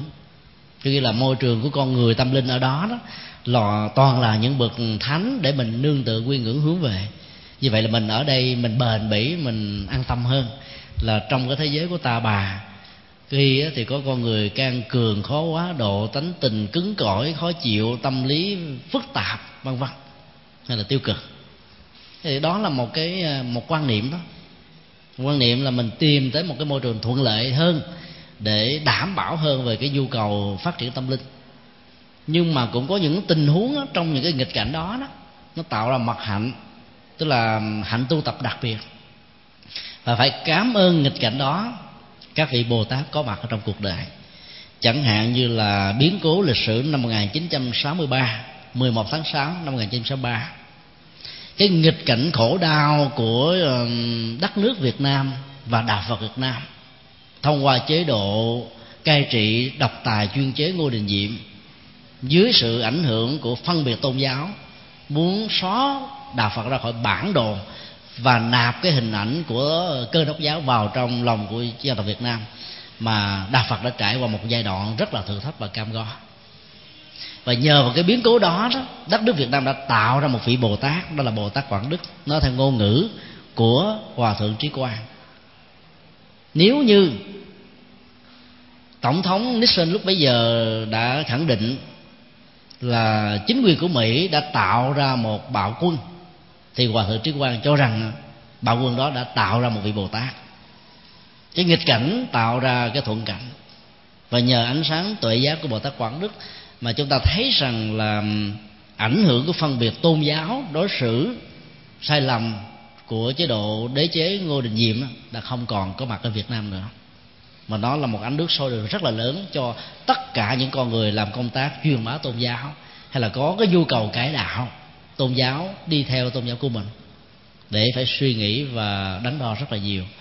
Cho nên trong một cái nghịch cảnh đôi lúc nó tạo ra thuận cảnh, nhưng mà ngược lại, có những nghịch cảnh tạo ra sự thuận cảnh do đó nó, nhân tài trong một quốc gia, trong một vùng, một miền không lệ thuộc vào một trăm phần trăm yếu tố nghịch cảnh mà địa dư hay là yếu tố địa lý như là một yếu tố không thể thiếu, mà nó có thể tạo ra cái tốt và cái xấu tùy vào con người. Cho nên khi mà con người được nạp vào một cái chiều kích tâm linh hay là nhận thức sáng suốt đó, thì ở trong một bất kỳ một hoàn cảnh nào, dù là thuận hay là nghịch thì người đó vẫn là người có lệ người đó vẫn là người an lạc. Đây là cái thông điệp mà đức phật muốn gửi gắm đến chúng ta. Để gì? Để chúng ta không có cương điệu quá mức về cái hoàn cảnh nghịch. Để an phận thủ thường ví dụ như giờ quân tập lăng quân xâm lăng à, thôn tính đất nước chúng ta chúng ta cứ ờ, nói rằng là nhờ cái nghịch cảnh này mình có được cái cơ hội để tu nhẫn nhục. Hiểu như vậy quan niệm như vậy là tiêu đất nước việt nam. Mà mình phải nghĩ rằng là họ đã làm những điều sai cho nên đó, chúng ta cần phải ý thức họ bằng nhiều con đường khác nhau. Đạo phật chọn con đường của lòng từ bi để chuyển hóa giai cấp, chuyển hóa hận thù. Còn các chủ nghĩa thì à, có thể tạo ra cái con đường đấu tranh giai cấp. Đó là nhiều cách thức khác nhau. Nhưng mà thông qua những cách thức này, cái thông điệp chính yếu mà chúng ta nhắn gửi đến à, những kẻ thực dân đó là hãy tôn trọng chủ quyền của một quốc gia, vì trong đó nó có giá trị tự do, có giá trị hạnh phúc có giá trị kinh tế có giá trị tâm linh và nhiều giá trị lệ thuộc khác nữa. Như vậy là chúng ta không nên cực đoan cường điệu giá trị của nghịch cảnh mà cũng không nên cực đoan chán nản à, những hoàn cảnh khổ đau bế tắc mà chúng ta gặp phải. Có như vậy thì tâm của mình rất là an nhiên tự tại trước mọi trường hợp mọi tình huống. Và đó là cách thức ứng xử của đạo lý nhà phật à, chúng tôi xin à, chia sẻ rất là ngắn về câu nói của bác huy vừa nêu. Và giờ cũng đã hết rồi. Thôi chúng ta tạm dừng tại đây. Và kính chúc quý vị được an lành. Ngày hôm nay chúng tôi cũng xin khắc nợ lại lần nữa là bài soạn chưa xong. Bận quá. Có lẽ là tuần sau thì quý vị sẽ có luôn ba bài. Bài tuần trước bài tuần hôm nay và bài của tuần sau. Mong quý vị quan hỷ cho.